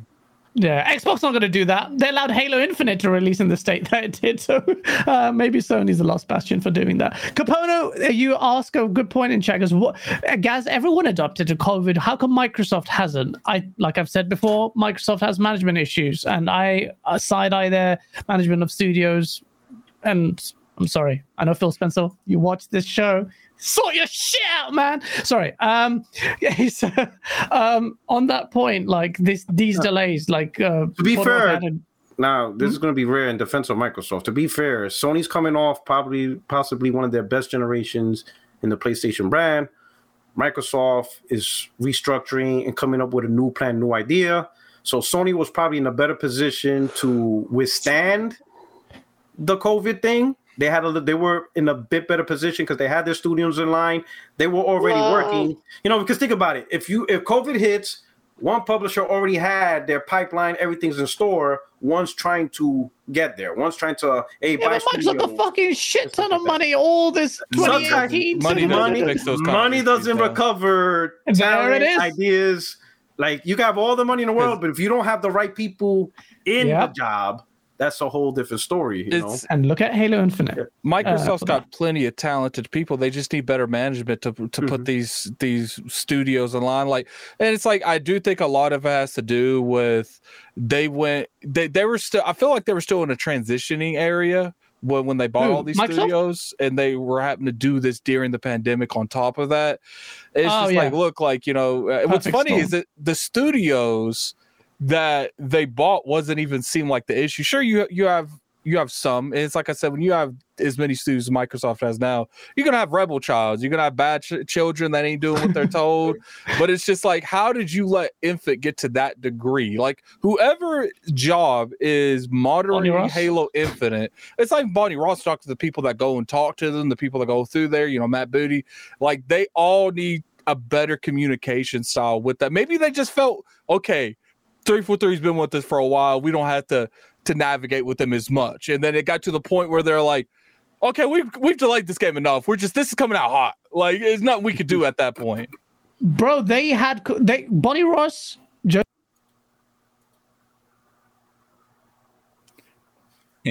Gaz muted himself, right? Or is it just Uh-oh. me? I think. Cool. Yeah, so Gaz is muted muted. So um, he's having crazy Oh, he's having a day. He's he's having a day. You know what Listen, it is? Gaz, we It's all get his used to it. Oh, I get. I, Porter Rock did that. I- Don't let him I- lie to you. no, I think I think his fan base is teaching him a lesson. Don't you ever invite Porter Rock on this show again, or you will not speak.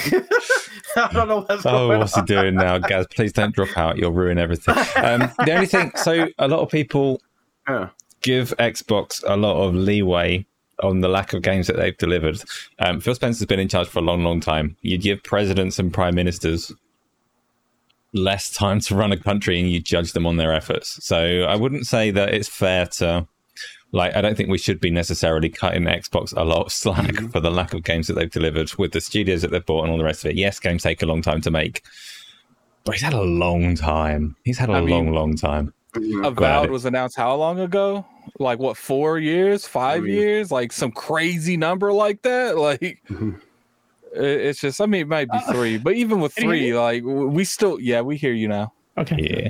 just on- It's a long time, man. You have some of these games coming up on four to five. I mean, how long has Vincent Compulsion's game has been Oh, in yeah. development? That's at least three to four years. Uh, Avowed, like I think it's not even a matter of a matter of like these games taking forever. Because we understand quality takes a while and especially working during the pandemic i know for a fact certain studios didn't do nothing for six months to a year because they the studio just wasn't structured to work from home like that. But it's just like it's the fact that all these games in 2018 all these studios where are their games? Where's the fables? Like where's updates on anything? Like Yeah, and you know the other thing. So on delays, like a lot of people point to COVID and the pandemic, and, and like rightly so, it has impacted development in some ways. The other thing that it's done though is it's pushed people like us and all the people that are here in chat to check social media and check gaming news way more intensely. So delays mm. aren't new. We've always had delays, but a lot of people spent a lot more time at home and a lot of people looked with a lot more focus. And we know that gaming had a massive boom and a lot more attention. So delays are also felt more because more people are paying attention now. That's the other thing that COVID has done. But Gaz, we heard you briefly. Gaz is Gaz is not here. I'm going to leave him on the camera because I find it entertaining. We're going to carry on talking. um, oh, he's, he's ruined it. Ruined my fun. should have Um, said nothing Should have said that. I shouldn't have. We, we should have just nodded. We should have just nodded like. just so yeah yeah guys we hear you we hear you just- to see how long it takes before he I just want- stops. I want all the hundreds of people that have tuned in to, to have a good time and have something to listen to, but I also want Gaz to suffer. I think I'm back. Oh, he's back. He's yeah, back. you made it. Bro, my GoXLR The is question is, freaking guys, out are right you really now. back or are we just messing with you? We're about I don't know put rank what's on going on. It's just like Messing. phantom buttons are moving on their own. Um, yeah, sorry about that. I, I just I got I got lost in the source. You're right there, Gary. I did get lost. Shout out to Splendor for his Gaz, you bumper. Stop playing with that mic. So I I can't believe I read that. Touching the buttons. Splendor for us, you or Messi. Um, sorry, I, am not doing anything. It just started failing on its own. There, I wasn't touching anything. Um, but yeah, look, I.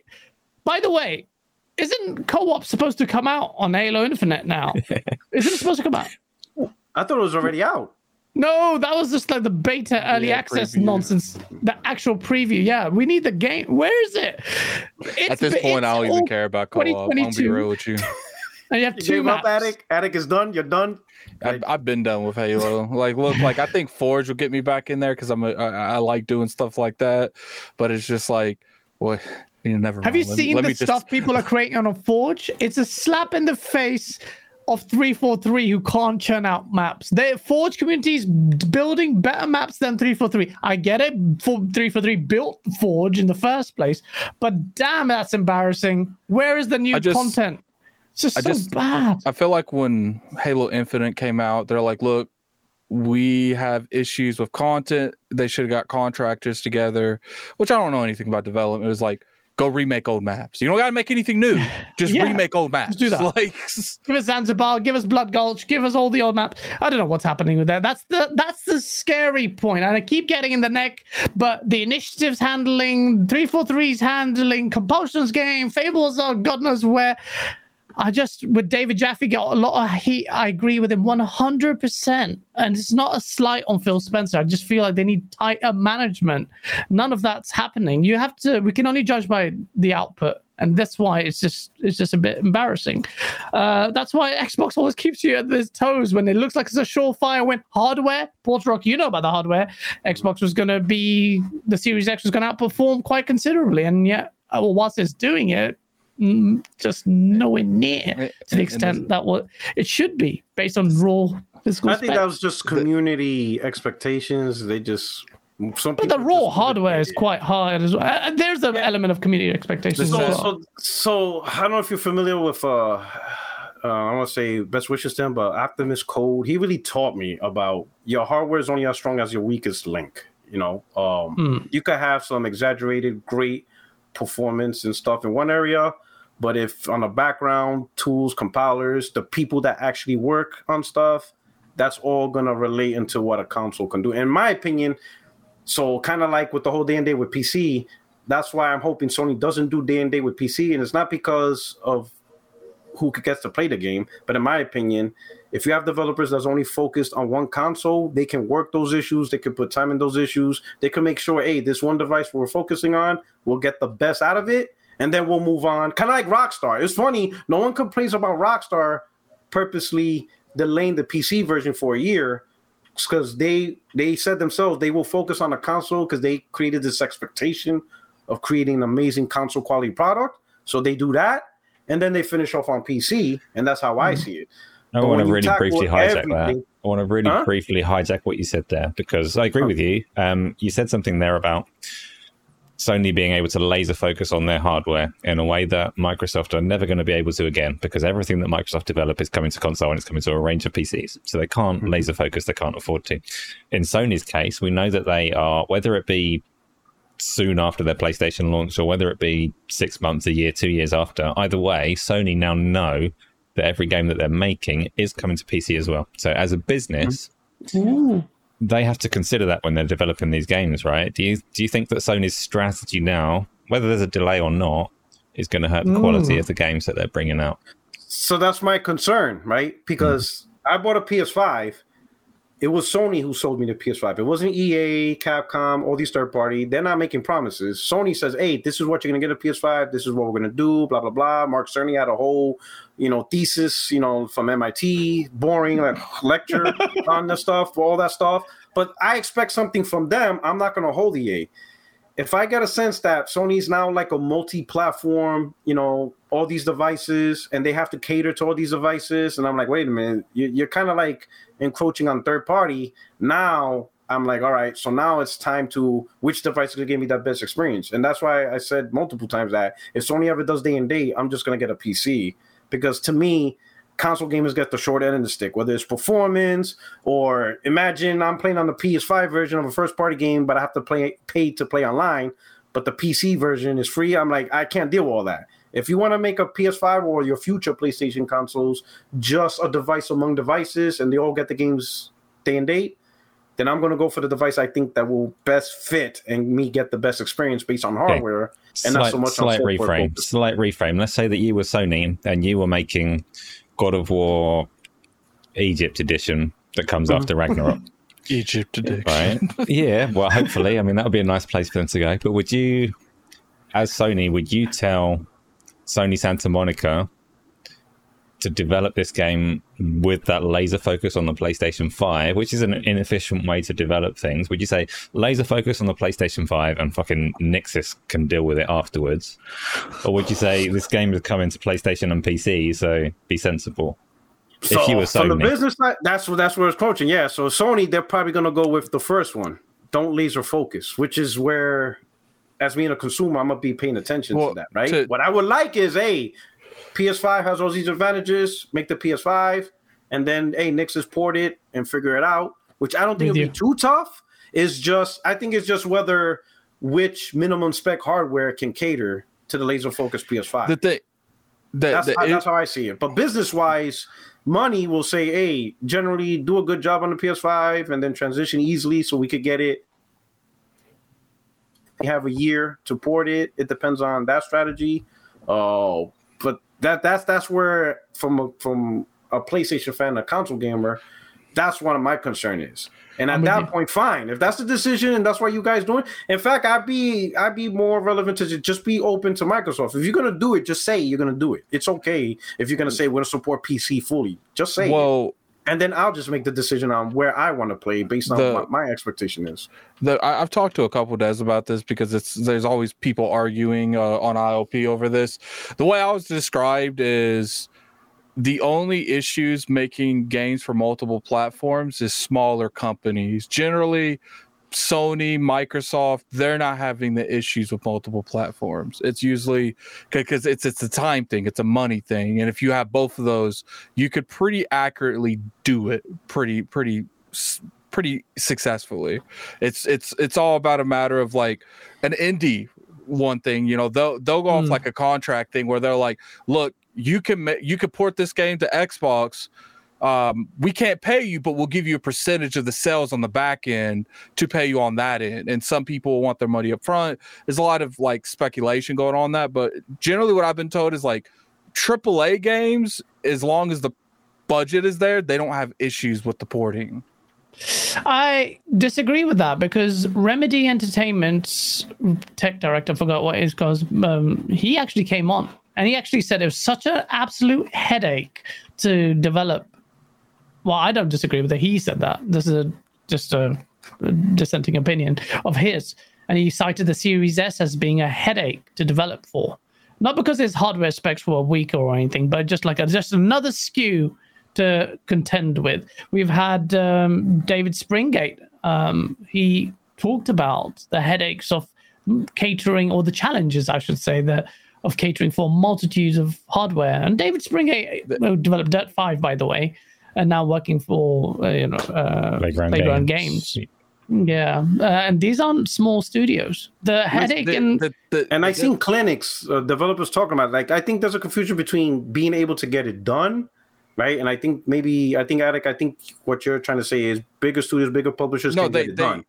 That's what I'm saying. Like, they, there's they a can, difference oh, between they, having yes. a headache of doing yeah, something. They can get it done. There's challenges oh, okay. to every job you do. Yeah, yeah, yeah. But that's true. That's if true. you have right. the money to push it through, you can do yes. it pretty successfully. So, so, so I agree. You can get it done, but I think the conversation is there's a difference between you're just focusing on one console and get the best out of it, or if you have multiple devices, you can still release a good game on the console but you're not going to yeah. get the best out of it because well, you don't have the time to do that. You're just yeah. going to generate, and that's why I said I don't hold EA. I'm fully with you. Yeah, I don't hold EA to give me the very best experience on the PS5. That's not their. They didn't advertise it, but they're going to give mm. me a good mm. game. But are they going to give me a Naughty Dog level good game?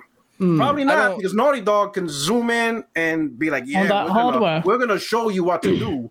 But what happens to Naughty Dog if I say, hey, Naughty Dog, you're still gonna have to put this on PC? So and Naughty Dog. I think PlayStation like, loses a big advantage there. I think that could cause the dilution of the quality you associate with PlayStation if you start doing what the business sense of catering for business for PC day and day, as opposed to getting Nixxes to do it after the fact. Don't pressurize these studios to think about PC from day one. I think, Sorry, I think these.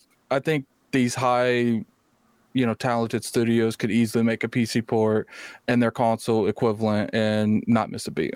Like I, I, am not a developer. I cannot contest this. So you may be right. You may Actually, be let me right. ask you this: Which is an easy environment, addict? If you only focus on one hardware and just focus on that specs, or if you have five various configurations, which is the easier environment? And I get that, and okay, like and that's said, it. That's all we're saying. Well, can you let me talk? Like, I'm sorry. there's a difference between we fight each other. You know, maybe maybe 15, 20 people doing this. Like that. That's what these studios got two to three to five hundred people working in them half the time. Like, not to mention subcontractors they had on the back end. Most of the time, they actually hire another studio to make these ports. Like, they, it's not like it's all being done by a core people. Like, if it needs to be done, these studios they the, the hire contractors to help like there's a lot of revenues these studios do it's not just like a matter of one like Nixxes like you don't think that if they were making, let's say, God of War Ragnarok at the same time, and they, obviously that's not going to happen. But you don't think Nixxes can't help them develop the PC port on top of that? Like, simultaneously right. with the development of the PlayStation so side. Just, just quickly though, so just really quickly though. So if you look, if you look backwards, so Sony's advantage historically, and, and Pizza has already said it, Naughty Dog is like a great example. The Last of Us on the PlayStation Three. PlayStation 3 was notoriously difficult to develop for, and I know things aren't quite there now, but the PlayStation 5 is its own distinct set of hardware, and a studio like Naughty Dog that push it beyond what anyone think it is possible, like anything that people think it is capable of doing. That world doesn't exist anymore if they have to consider the PC. And you're you're right. You're not. I'm yes. not saying that addict that you're wrong. That like multi-platform development is the normal. I mean, Microsoft have fully adopted it, and everything that they do is multi-platform, and every third party has fully adopted it, and everything that they do is multi-platform but Sony haven't adopted it yet, and I think it is really significant whether they do adopt I it going so. forwards because it makes business well, sense for them to do so. It, like they're going to look at the numbers and they're going to say, "We'd be fools not to develop in a multi-platform environment if we're releasing multi-platform games." But it will hurt PlayStation in a sense. Go on. So I, I kind of skirted around the question because you just went back to multi-platform can be done. That wasn't the question I'm asking. If you had whatever the contracts, temp agencies, Nixxes, whatever, and you told everybody, hey, we're making a game for PS5. So everybody on this team, we understand. Oh, what about P- we're not worried about PC, so don't talk about PC. PS5, we're all teams, everybody's zoning on this. Is that an easier environment, or hey, you guys, you got the PC side, so I'll be supervising you. You guys got the AMD architecture, this, that, and third. Which is the easier environment to collaborate, coordinate, and make a game? But the thing Clearly, is, is it's, it's one studio. Again, I'm not arguing that it cannot be done. That's not the question. The question is which is simply easier to get the whole team and everyone you hire to make a game. One hardware device where everybody's zero focus or a multi-platform environment with various configurations and devices and um, ranges of hardware the situation is it's not a matter of if they can do it, it's when. Most of these games doing this, how it would go is they would make the whole game and then they would port it afterwards, which I would told a game like Final Fantasy VII Remake. Generally, a project like that would take anywhere from eight to 12 months to port. It's look, I get it. It's just they can make both, but it's going to extend the development of the of the game. You don't think? I mean, you mean to tell me that you know Red Dead Redemption can do it. Uh, I mean, look look how beautiful that game, how quality that game was. Grand Theft Auto Five can do it. You got you know Ubisoft been making multiple projects at the same time. EA's been doing, it, but PlayStation can't do it. Like I just don't. I don't get. I don't. I don't. No, I didn't. But that's that wasn't my question. My question just simply, which is the easier environment? That's all I'm asking. Obviously, the one's easier the easier environment, but both can okay. exist right. in a world of AAA that are okay. actually being funded in a budget. Yeah. Okay, but now, who's so example, let me just really quickly. Right. So because let's look historically again. So previous generation, PlayStation 4 Pro, Xbox One X we all knew very clearly which piece of hardware had more power. Yeah, a lot of mm-hmm. people will tell you that The Last of Us Part 2 was the best looking game last generation. I'm not necessarily saying that's my opinion, but a lot of people will say that. A lot of people will say that Sony's games have always been industry leaders in visuals, despite not necessarily having the best hardware going. Addict, do you think that would still be the case if they were developing with other platforms in mind, like everybody else does? The thing is, is a lot of the time these port look, I, I, get what you're saying, but I just I don't see a world where they take advantage of the the PS3 or the PS4 hardware and having in mind that they're going to make a PC port or even making it on alongside of it is going to affect the quality of that game. I just I just don't see a world on that because we got plenty of examples of other publishers doing it just fine. It's just not a matter of if PlayStation do it's deciding on when they want to do it because they don't want to do stuff day one. But PlayStation typically have led the charge. Yes, Rockstar, uh, I would hold in the top esteem of all, including Naughty God. They're the superior. They're the number one for me. But I do think I've always said it. Like the, if you, this could be significant if a PlayStation, in my opinion, and again it's conjecture, but in my opinion, if PlayStation has to cater for PC day one, that means you, that possibly, like Aces you're alluding to, that quality that we associate, it naturally will go down because they don't. It's easier to focus on one, squeeze the juice out of that hardware, then let Nixxes worry about the port after. That's what I would do if I was Sony. Uh, I don't think you would. See, I think if you were Sony, you wouldn't uh, do that at all. Oh, that's what money. you'd want them yeah. to do. I want them to do. Sorry, that's what the, right. that's what the PlayStation console owner would want them to do. You want them to get the yeah. absolute maximum out of your console, but from Sony's point of view, that doesn't make a lot of sense as a business. So yeah. I don't. I'd like them to carry on doing that. I don't anticipate that they will, and that's why it's interesting. But and I think to Adam's point, with third just, party success, how many third party can compare to like the top games on Sony? I think the number one company is Rockstar. But I don't yeah. look at EA makes great games, but I don't see them as like the top quality, get the best out of your console, especially and even some of their best selling IPs like Madden. Like Madden, I think 2021 used stadiums from 2019 and they didn't even bother to change the number. And you're like, what the yeah. hell is that? And the game was $70. And you're like, what Elden the hell is Ring. that? Yeah, I'm, I'm, not, Elden you know, Ring. So, I'm, I'm not going to dance think, around in a circle. Like, yeah. we just have to agree to disagree on that. No, no, absolutely. And it's good, good to get your, like, it's, it's great that you had that dissenting opinion. This is what we love here. Uh, and you're right. And I don't know where the answer lies. The, you could be right. They could simultaneously develop. Doesn't mean any dilution on PlayStation's mantra and quality of exclusives. You could be right there, I, Addict. Uh, I feel, don't feel like we're ganging up on you. And they're just my, no, no, it's fine. I, I feel like my last statement on that is you can do it. It's just are you willing to fund it? I, will resort hmm. to that one. I'll try to meet you guys halfway. It's like one more question. One more you, question. You, compromise. One more question. I'll ask you this one question. If for whatever reason, you give me another analogy. No, not analogy. If for whatever like reason CD Projekt Red decided to make Cyberpunk 2077 a PlayStation exclusive, would you say would you be saying that they would have the same exact issues when they launched it the way it did? Would that result the same? If they say, you know what, PlayStation bought the rights, Cyberpunk 2077, we're only developing on PlayStation 4 and PS4 Pro. Sorry, guys, we understand you're all pissed off, backlash. Damn you, CDR Projekt Red, you're the bane of our existence. Fine, whatever. but they're only developing on PS4 they would have had the same result and issues. Well, that game wasn't running on PS4 like that. First off, second off, you are right.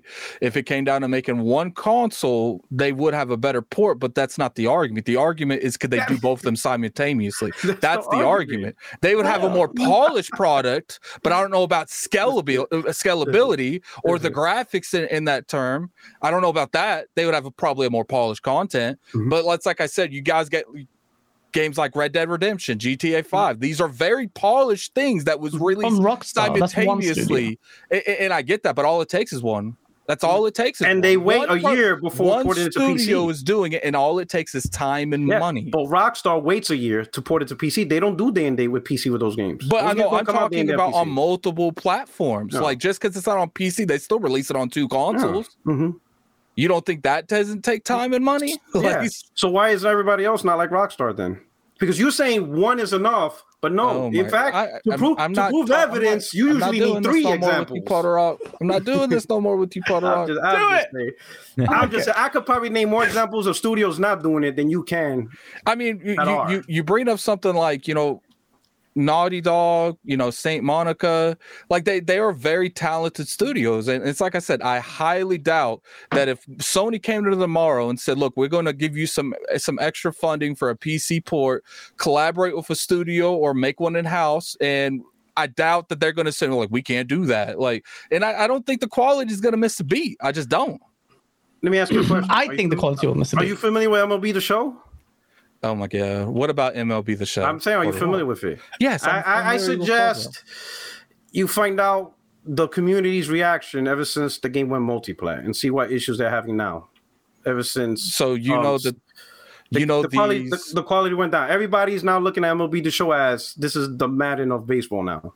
That's what they're calling it. It's pretty much mad. so you know for And is your uh, is your that's the, contention? commu- that's, the, that's the that's the community's feedback, and that's why I didn't buy last. but because are last year you was just feedback. suggesting that's because it went multiplayer? It just, it's just the quality is is is now going down when it's never that, and the community So- sees it. The so are you- PlayStation community sees it, and you can ask them. You don't have to take my word for it. Everybody's like, something's this is getting regurgitated. They're regurgitating a lot of stuff. It's almost that NBA 2K Madden feeling now, when we didn't have that before. but but prior to that. at that point you're just speaking in an alternative version like you don't know if that's the going to be the game like it would be different there's glitches because i feel like that is a, an attack on the quality of it Mm-hmm. Oh, there was. or, or but but my point is you don't know if they were going to regurgitate this in in later iterations of the show anyway you know, i mean Mhm. you see 2k do it you see madden do it that could have been enough motivation to regurgitate stuff because they're still going to buy it Mhm, yeah, But that's a great example there, P Rock, on MLB.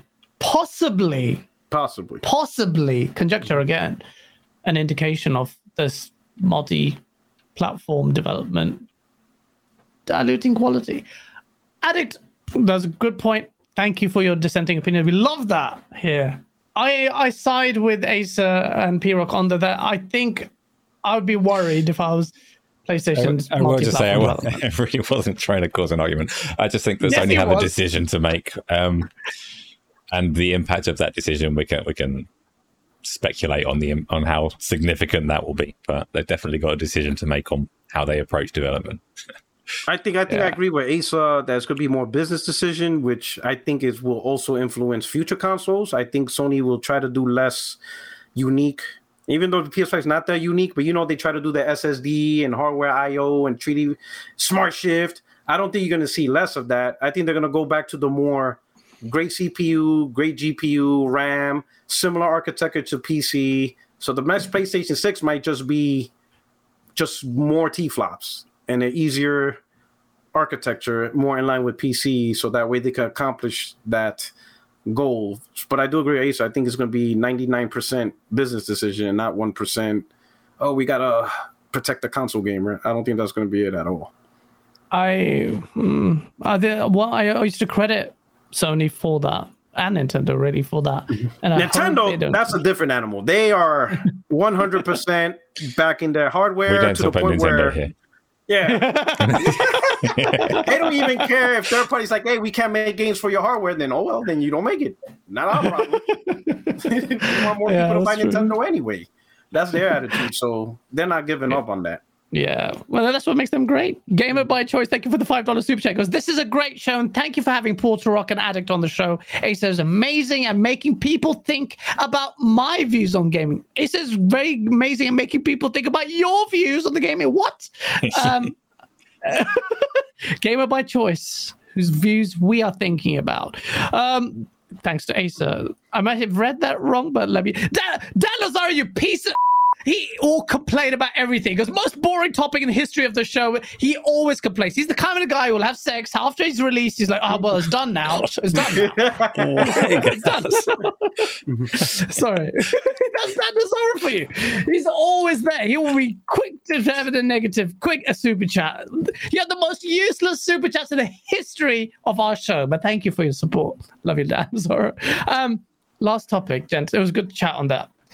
I want to talk about uh Gamescom prediction. Well, but before that, it looks like this life of P, not urine, uh, but Life of Pinocchio. This uh, lies, spiritual life, lies of P. Li- oh, Life of Pi. Oh, sorry, Lies. That, that was the P. movie. I like. yeah. I was like, that's the movie. lies lies of p um li- lies of uh lies of p it sounds a weird name the bloodborne spiritual soulsborne game looks very very impressive uh there's rumors suggesting that this might be a xbox game pass day and date game so and i think it's coming out this year or early next year i don't think we have a release day on it but if you haven't checked that out, do check it out. The game looks stunning, but apparently that's going to be on Xbox Game Pass.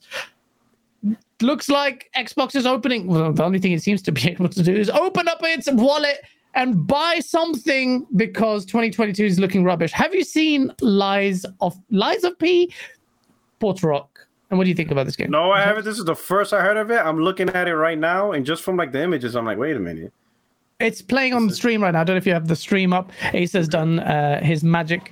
Um, but this is a game that looks very impressive. Uh, we were talking about it on XNC on Monday. I just and I, I didn't hear about it like you um, until Colt mentioned it. I was looking at it. I was like, "Yo, this game looks incredible!" And I was a big fan of Bloodborne. Mm-hmm. So th- uh, people say it looks like Bloodborne. I get it, but Bloodborne's more Lovecraftian than this game. This game is not that, but it's amazing. It's actually the story of Pinocchio.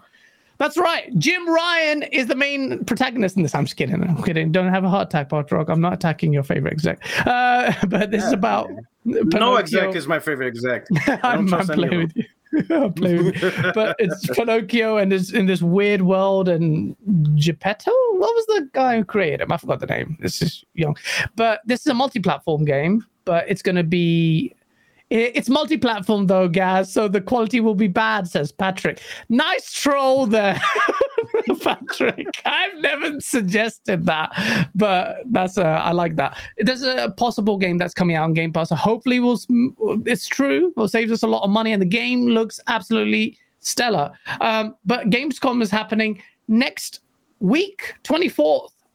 By the way, I'm not uh, we're not attending Gamescom because we would like to, but I'm actually attending a friend's wedding, um, and I won't be in on the Saturday show. But Gamescom predictions, Acer is going to be hosting it. What's your view on it, Acer? Do you expect any goodness on Gamescom? Because we've been to a few shows and been burnt by EGX. Do you think a- Gamescom is going to be a repeat of?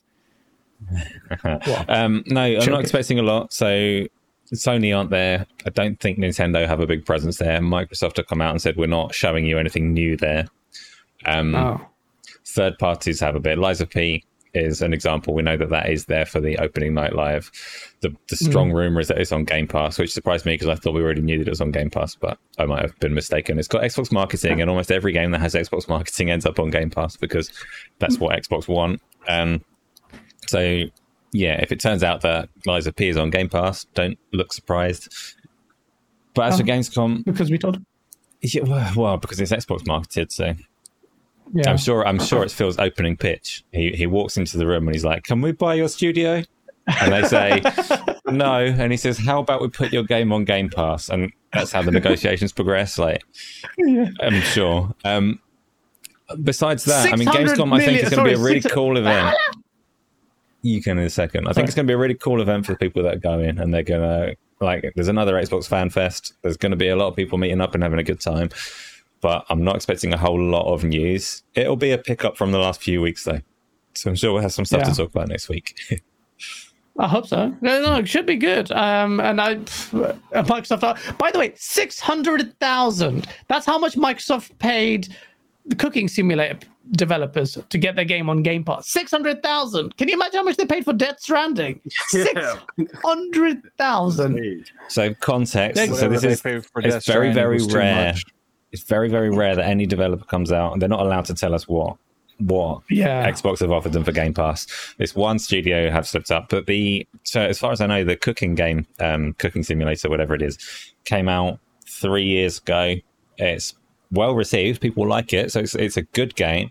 But it's a twenty dollar game that has effectively almost stopped selling.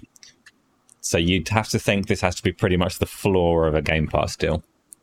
six hundred thousand. Oh wow! I wouldn't expect that. I mean, maybe. So we've got Midnight Express is like a one-person studio. They might have bitten Microsoft's hand off for less money. I'm not saying I, have not spoken to them. Yeah, I don't know what they got some, as their deal. It's, it's definitely the rule. But yeah, broadly, this is the floor for a Game Pass deal.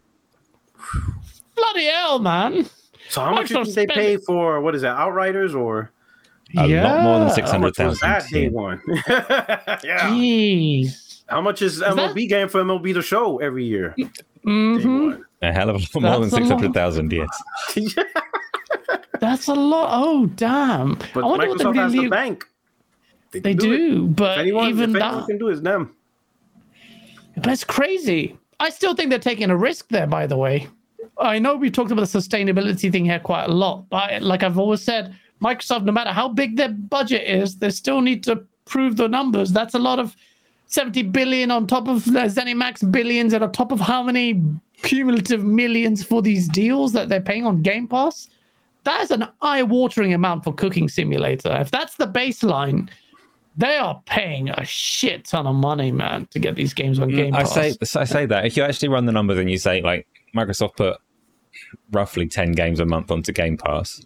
If they were all hmm. similar figures, you don't need anywhere near the subscribers that they've got to run a service like that. So I'm not saying 600,000 is like a figure that should make you say Game Pass is doomed or anything like that, because it's really not. Yeah. But it's just like, it's a and data point. To, we haven't had many data points, and now we've got one. It's, yeah, that's true. To, not to mention when you have contracts ending of games that's already on Game Pass and they're renewing the contract or something, like mm. clearly you're not going to see, you know, hear about oh this contract's ending and you know because I know Moonlighter it's been in there for like two years it feels like and I doubt they did a two year contract so I'm assuming you know they uh they re upped that a couple times because it's probably you know a game that's played a little bit on Game Pass, especially Outriders. How long has that been on there? Like yeah, I mean, Outriders has been on there for ages.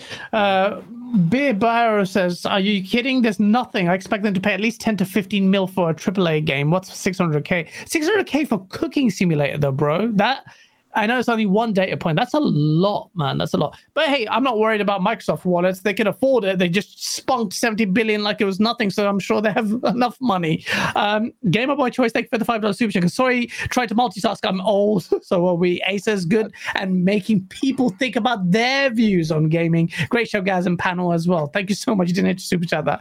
Uh, I thought I was misreading that in, in the first place. I anyway, re- but Hmm? I was just saying, I think the reason that they're open to, like, you know, when it comes to getting stuff on Game Pass, like support and subscriptions, I think they're probably going to look at that a little bit more. But I think okay. when it comes to like buying IPs, buying studios, um, I feel like they just seen that as an investment, so they money don't sit in a bank and devalue from inflation. I think that mm. was reason they're yeah. open to spending that kind of money because I mean, all that money sitting there devaluing like that, that probably cost them more in the long run. Absolutely, that's principal reason why I think that a lot of these investments are being made is like the money is devaluing, they're sitting there. They might as well better off spend it and the metaverse push and all that.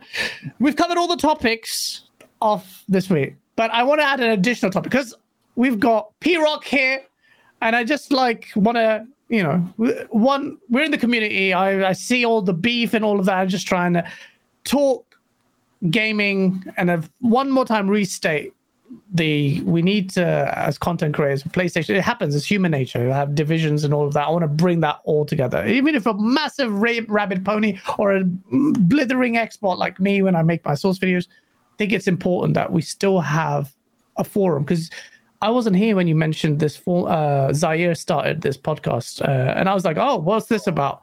And you had all these people. Oh, Big BGSD. I think it was an oh, Xbox podcast, oh, right? Oh, yeah. It was. Yeah. It, it, was what started the movement, especially for the Xbox community. It was a it was a entertaining, really entertaining show. They will find ways to tie information that was completely irrelevant. Like I said, we uh, like I mentioned to you on Twitter. Uh, yeah. when Sony announced that they're shutting down their PC division, there was a podcast saying that hey, Sony's broke and PS4 is going to be nothing more than indies and multiplats and marketing because they can't afford to make first party titles. And they were very convincing. It was Tim Dog. I think Showstopper was on there. Crap Gamer Z. all that show was that was the Sunday show of its time. And it was entertaining yeah. and stuff like that. You know, it was a very entertaining, you know. And yeah, they were no. and for the most part though, they did provide uh, a venue to where say, hey, it's okay to play on Xbox because Xbox was going through its dark times. You know, you know, 1080p is for real gamers and all this weird nonsense. you know, they held the line Sunday after Sunday. You know, it was it was pretty incredible what that show did. It was pretty hilarious. It was funny, and they got It the was. community talking. You know, I'm sure funny. it was because people are still talking about it. People Yes. still, uh, and I missed that, and I really regret missing that. Um, 99 Rukin just actually reminded me of a massive topic that I completely ignored. Thank you, Rukin, for the Pony. And Pony was from Z. He used to have a little pony. He created the term. Yes, and he used to be like, "Yeah, my pony got a fat ass," and he created that term, and it just it, it just got it just took off. But he was the one that called you know PlayStation guys Sony ponies, and he had a little My Little Pony toy. he used to have it when he was doing his own thing. It was funny. It was hilarious. Uh, I missed out. I missed out on the good days. I missed out on the good days. But it's good to good to have you on here. But uh, Right. before we go into the final topic on Embracer buying the hell out of everything, um, I do want to uh, ask. I don't know why I'm on camera. I think Ace has disappeared, so I'm just literally on camera. I don't control the cameras. Um, but I was going to say, Piro, how do you think this genre is going to end? Is it going to be PlayStation still dominating, or do you think Microsoft going to have it on its on the ropes? What do you think? So I think Microsoft's going to do a lot better this gen. Um, I think it's all going to be incumbent on the growth and Game Pass and stuff like that. I think the one advantage Sony still has over Microsoft is that it's still looked as a worldwide brand. It reaches in so many areas where Xbox is still, and I think you being in Europe, you could know a sense of that.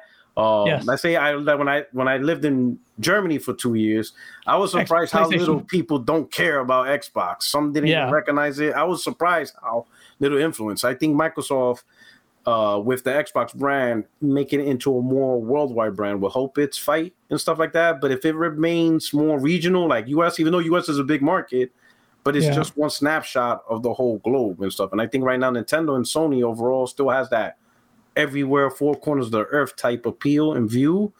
I think Mhm. Microsoft's Game Pass could leverage that, and it's just it just depends. But they got to stop at a certain point making these mistakes. Like these mistakes that they're having, got to learn from Yeah. it, recover, and then execute.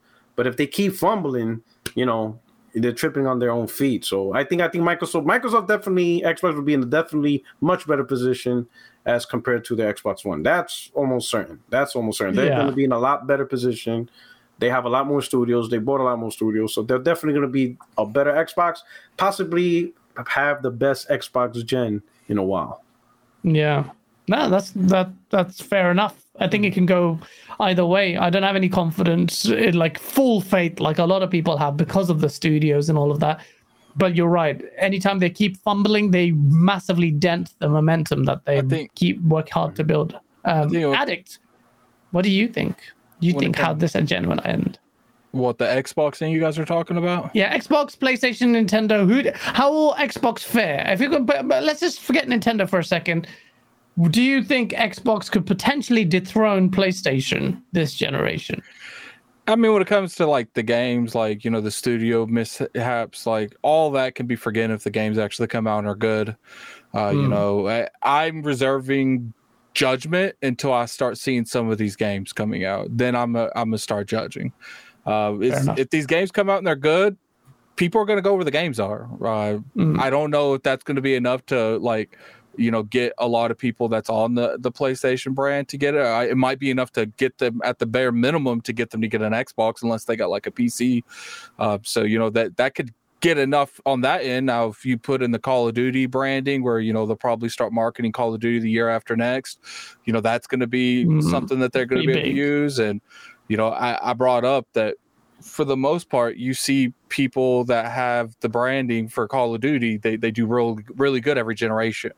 Uh, so it's, it's there's a lot of variables that I don't feel like we have we know a lot, but we gotta see we gotta see the fables, the vows, the Hellblade twos. Like we gotta see progression in the money that they're funneling in these studios before I can like really give a, a definitive yes or no, if that makes sense. Like I got to see yeah. the games, at least yeah. a couple, like one or two. Uh, like damn, like at least like, at least. I haven't seen anything apart from Forza Horizon. Uh, you're right. That's a sensible approach. I still think I don't know. I feel like a mug for thinking that. I think Xbox could uh, inch at this gen because I'm more excited personally about their IPs than PlayStation's ones.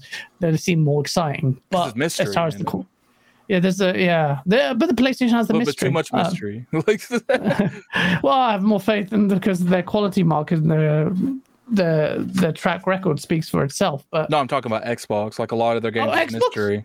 Mystery? Oh god, the mystery. Well, they've got a lot. We know a lot about their titles and the games that they're announced. We've got Perfect Dark Fable, Avowed, well, Elder Scrolls, and I all guess, of these. But the quality mark is massive question mark.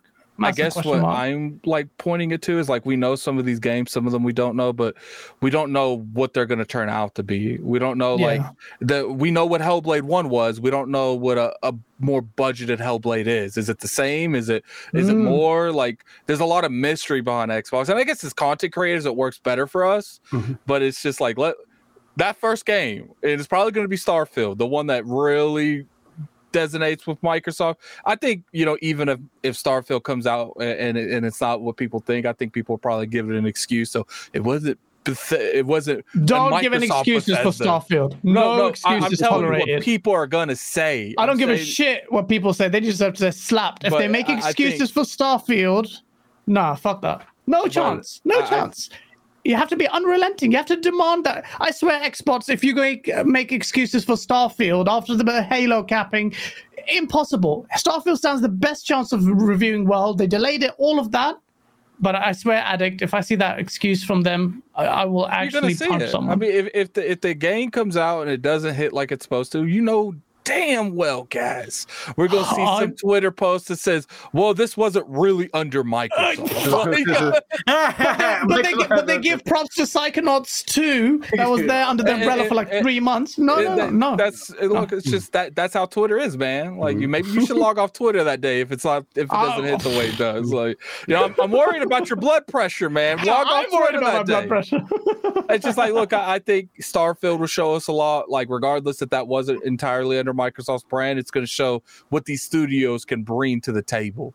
Uh, you know, Sleepy that's, Goblin that's what says, it's going to show. When you speak about Halo and Starfield, you just sound entitled, my dude. Bro, oh. what do you want me to do? Like the everyone from the Halo community. Let's take Halo. Everyone from the Halo Hidden Xperia has been scathing on it. The guy's channel is about Halo, and he's been scathing on it. Starfield, place Phil Spencer himself from his own mouth has said how important Starfield is for them. That that will be the quality mark.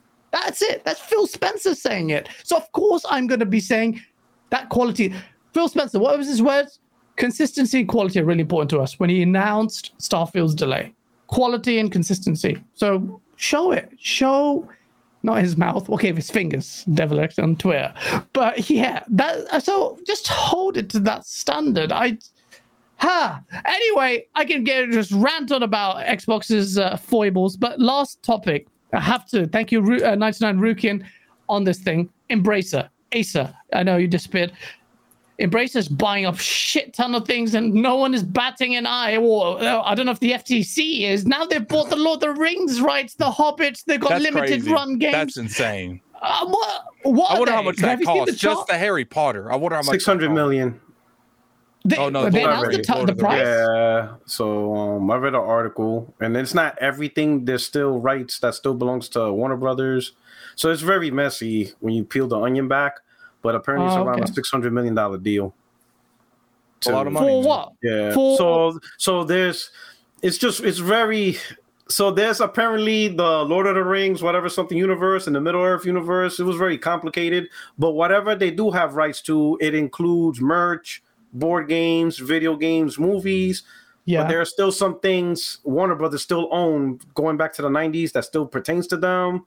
Oh yeah, yeah. So yeah, there's still makes it, but they do have a, a good, huge abundance. So pretty much Embracer Group got all the good shit, and they got all yeah, the they got, yeah. they got they got some good stuff and stuff like that. Yeah, but um, yeah, but yeah, but, that, but they, yeah, It's very Lord, Lord of complicated. the Rings it, licensing has like, been complicated for a long, long time because it's so split. The books are licensed separately to the movies, so Yes. you can have like one publisher has the movies, somebody else has the books, but the movies are based on the books, and the likenesses like overlap, and it's it's been complicated in games forever, and it just remains so. So we know that Embracer have got those that IP. I think more interesting than Lord of the Rings, and I'm, I like Lord of the Rings. Lord of the Rings is a difficult difficult IP to bring to games because the um, the magic elements of it are quite understated. So every developer that deals with the Lord of the Rings game struggles with that to a degree. There's not many, there's not much magic in that world, but people kind of expect to be casting fireballs. So that's um that's Lord of the Rings. The thing that's more interesting is did you see that they also got some IP from Sony? 'Cause That's been way Huh? less Razor Group? reported on. They got they got things like um, they got Sly Cooper, they got Legend of Dragoon, they got something else. I didn't know that. Wait a minute, they got Legend of Dragoon. They got that's the one that I'm interested in. Yeah, they got the um, they Oh, got the hold on, IP on, on. Legend of Dragoon from Sony. How do we? I didn't. How did I didn't know that. Sly Cooper as well. Hmm. But they also, um, I think I was talking. Who's the talking? To? I was talking to Rand. Rand was saying they've also bought uh, a studio that they can't announce yet because of complicated business reasons or something. But we don't know that. Uh, But apparently, that is so expensive. That's probably their third most expensive acquisition in terms of monetary value. And they don't have to just they they're not disclosing it. But, but what is this price? I don't know where they get the money from. I know some Arabs fund it, uh, but there's where's them where do they get their money So from? Are they Embracer, Embracer are a Swedish-based company, and they got a lot of their money from Swedish banks and Swedish government. They've got a lot of funds from Sweden, but also a lot of global investment things. So they're just they are a company with lots of money that have come from lots of places, and I wouldn't worry too much about it, to be honest. To be honest, But they're an interesting you, player. Yeah. I, They're a I very do, interesting player. I do feel like with all this consolidation, we do need companies stepping up to take some of these places, like the Bethesda's places and stuff. So, I mean, as long as it's better for gaming in general, like we get better quality, like Harry Potter, Lord of the Ring games, I'm all for it. So it's Yeah. just like, but if these companies don't do what's right by these brands and, and actually make good games, then it's like, I I guess we really lost nothing. It- it- but maybe let's see how this Harry Potter game is uh, coming up. But it's just like you know, if that doesn't do well, then which I think that game's going to do good. It, it looks good, uh, I but it's just like, uh, Harry Potter game. The game looks. I mean, normally Legacy. movie tie-ins are not even in a conversation. is it a movie fact- tie-in though? I, I mean, any No, movie. it's Sorry, its what I own- meant to say is yeah. games based on movie IPs tend to be typically shit anyway, apart from you know the rare ones like Goldeneye. But Hogwarts Legacy, the reason we talk about it is because the gameplay showing was so good and so Yeah. comprehensive in its content. That's the way you Uh, show gameplay. Microsoft, Yeah. listen to that. yeah, absolutely. It's just like when it comes down, I just want I want better games, and if they can fund these better games, then cool. Like I just don't want them to take a bunch of studios and stuff and just keep funding out stuff for quick money back. You know what I'm saying? Yeah. And, and I do feel like that's an easy trap to get stuck in. Uh, it's just we have to see we have to see what actually they do with these IPs and these uh, these you know these stuff they've bought.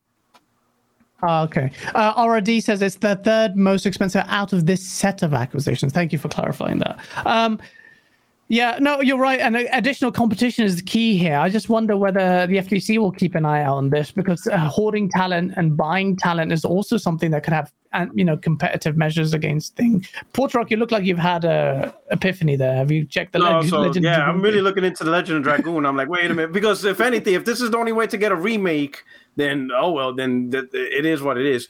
But I think Embracer Group or any third party company will probably don't receive as much ridicule as Sony or Microsoft, only because like a consolidation by a third party, but it still results Yeah. in everybody playing the game. So Yeah. Embracer Group buying studios. Or even Microsoft, I mean, not Microsoft, uh, EA or Take Two, it's not going to be looked Tencent. as the same as because they don't have a platform.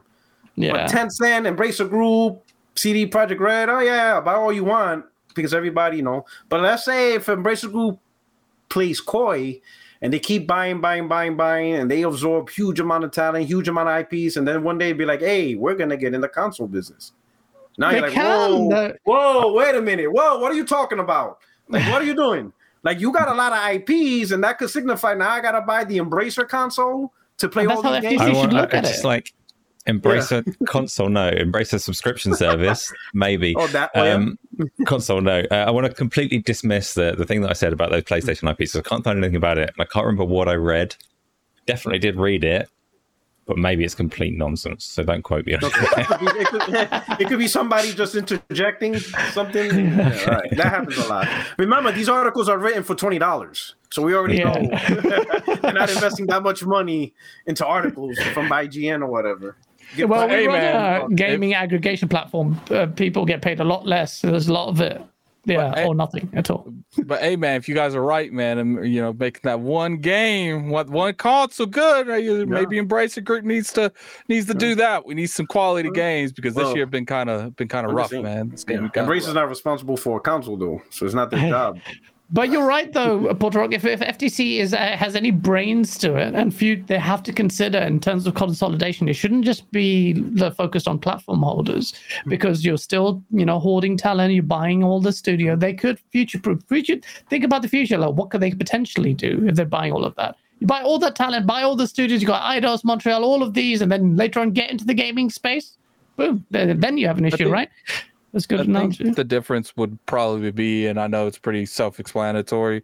Uh, we might not agree with it, but like they are still a third party. Like, there's no reason to believe they're just going to start like locking these down. Mm. It- it's it's hard to tell. Embracer Group next next year announces a console. You know what I'm saying? Like, it, it, I I think the difference between like Microsoft is like the the opportunity just to just yank that shit away from the competition uh, Mm, because yeah. there, there's there's no real I mean, obviously, there's competition regardless if they're a platform holder or not, but there's less competition knowing they don't own anything in the state, you know, Yeah, besides yeah. like competition to other third parties and first party studios. But at that point, it's just like they're most likely not going to just pull this off a platform. Now, they might be more open to ex- timed exclusives and exclusives Yep. uh, because it will help pay for the uh, you know the the development cycle and stuff. But I feel like that's the reason they don't really like magnifying glass this because it's not really a lot in the race itself. Yeah. Yeah. I wonder if the FTC will. I think you're right, though, because the way it's strategic, third party, they might just walk away pretty comparatively, uh, you know, um, well, not as. And also, who would, who would will be the dissenting voice, right? Because obviously, Microsoft's trying to acquire Activision, That's see question. and they're really the only ones because they're the only ones that really would be impact. Nintendo don't care, and other Yeah. third parties don't really care about this. But who would be the dissenting voice against Embracer Group doing this? I don't think anybody would be like, ah.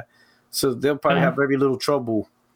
Exactly. Because mm-hmm. you're not going to get any resistance. The FTC not going to really bother. Plus, they've got a seventy billion dollar thing to deal with, and mm-hmm. and that's got all kind of eyes on it because it's a political exercise. Lots mm-hmm. of eyes on from politicians. Hog, shout out to Hoggy by the way. He's dropped Game Pass Ultimate three month code and twenty two hundred Halo credits, so you can get those bunny ears uh, in lieu of the lack of content Halo Infinite has. I know you like that comment. Others think you um, Gary Barwick, thank you so much for the five dollar Australian makers. Embracers, the dollar store mall. What? They got Eido- Eidos, they got Tomb Raider under their belt. I'm keep an eye out on them. They're not budget. Uh, the budget. And they're about to Publishing out. or they already have. Not sure if it's already happened. The Square Enix, like Crystal Dynamics. Yeah, Yeah, I don't know if it's already done or in process. done, yeah. It's sure. done. It's done. Okay. Yeah. So yeah, Oh. that's And if, if that you means look Tomb at Raider, Marvel's Avengers. That's all there. Uh, Ga- Gary Tomb Raider did fail for Microsoft, but critically it did well. Um, and it, the game's quality was great, and Guardians of the Galaxy was great, and Marvel's Avengers got, like has covered quite well in his video, destroyed by its monetization model. The quality is still there. They've got masses of great talent, but. Yeah, let's see. Resistance is dead, says Other Zinc, just like PlayStation. That's Other Zinc for you. He is mental. Uh, Huggy Chatty, thank you for the $5 super chat. A little Sony love.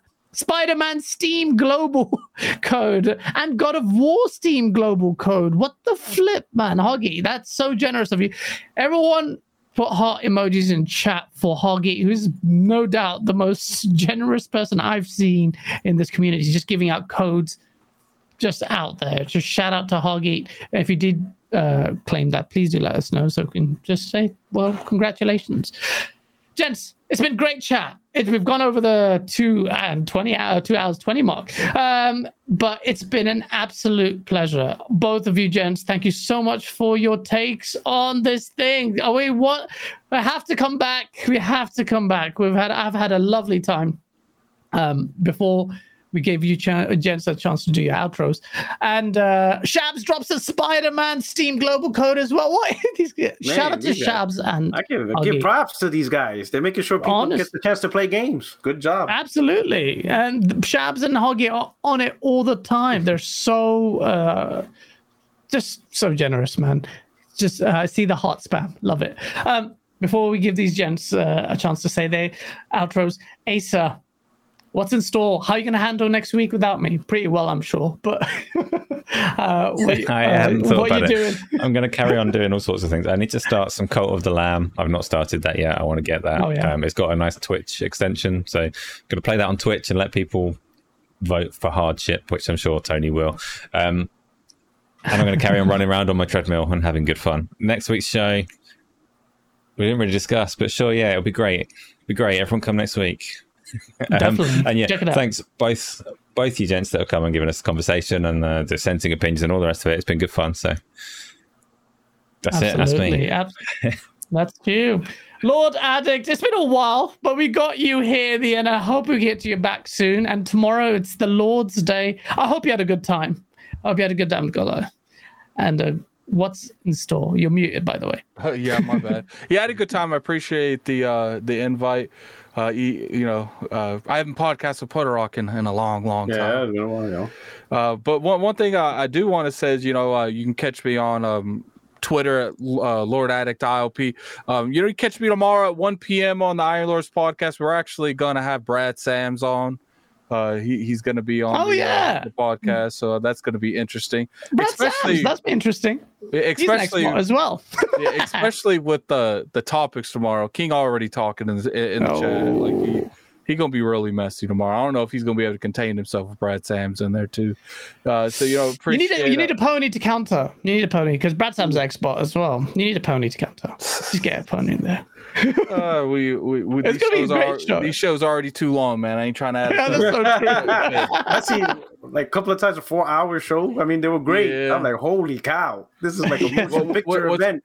What's crazy is while we've been on the show, uh, it looks like some of uh, Destiny's next content's getting leaked, and Fortnite and Destiny having a collab. That's that's oh, crazy. Oh wow!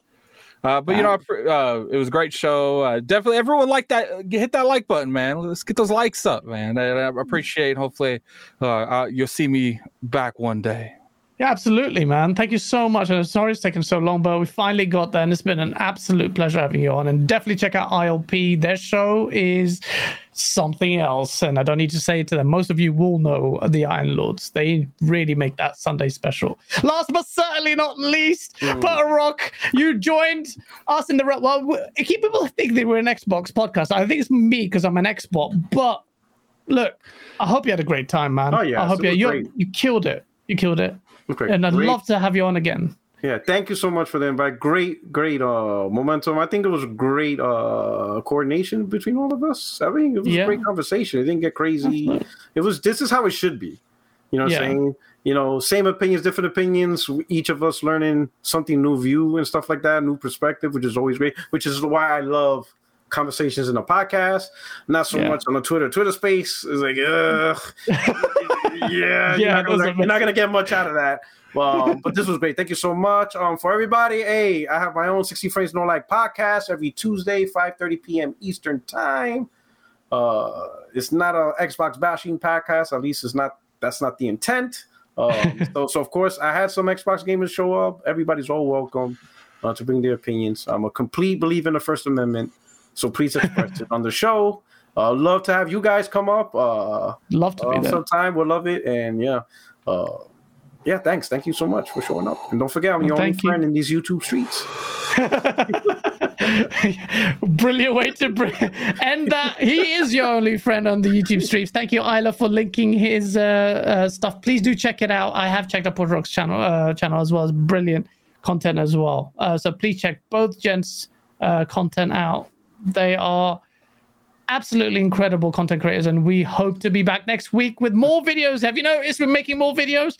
More content coming, more diverse because a lot of gameplay. We have a let's play of a certain fighting game that's taking the world by storm. Until the next time, please smash that like button, hit that subscribe, share it out, help us out. And thank you so much, everyone, for the super chats. Thank you for the people who didn't even super chat, who are turning up, for keeping it civil and chat. Shout out to the mods, especially shout out to Isla. Um, and we'll see you next week. Take care. Peace.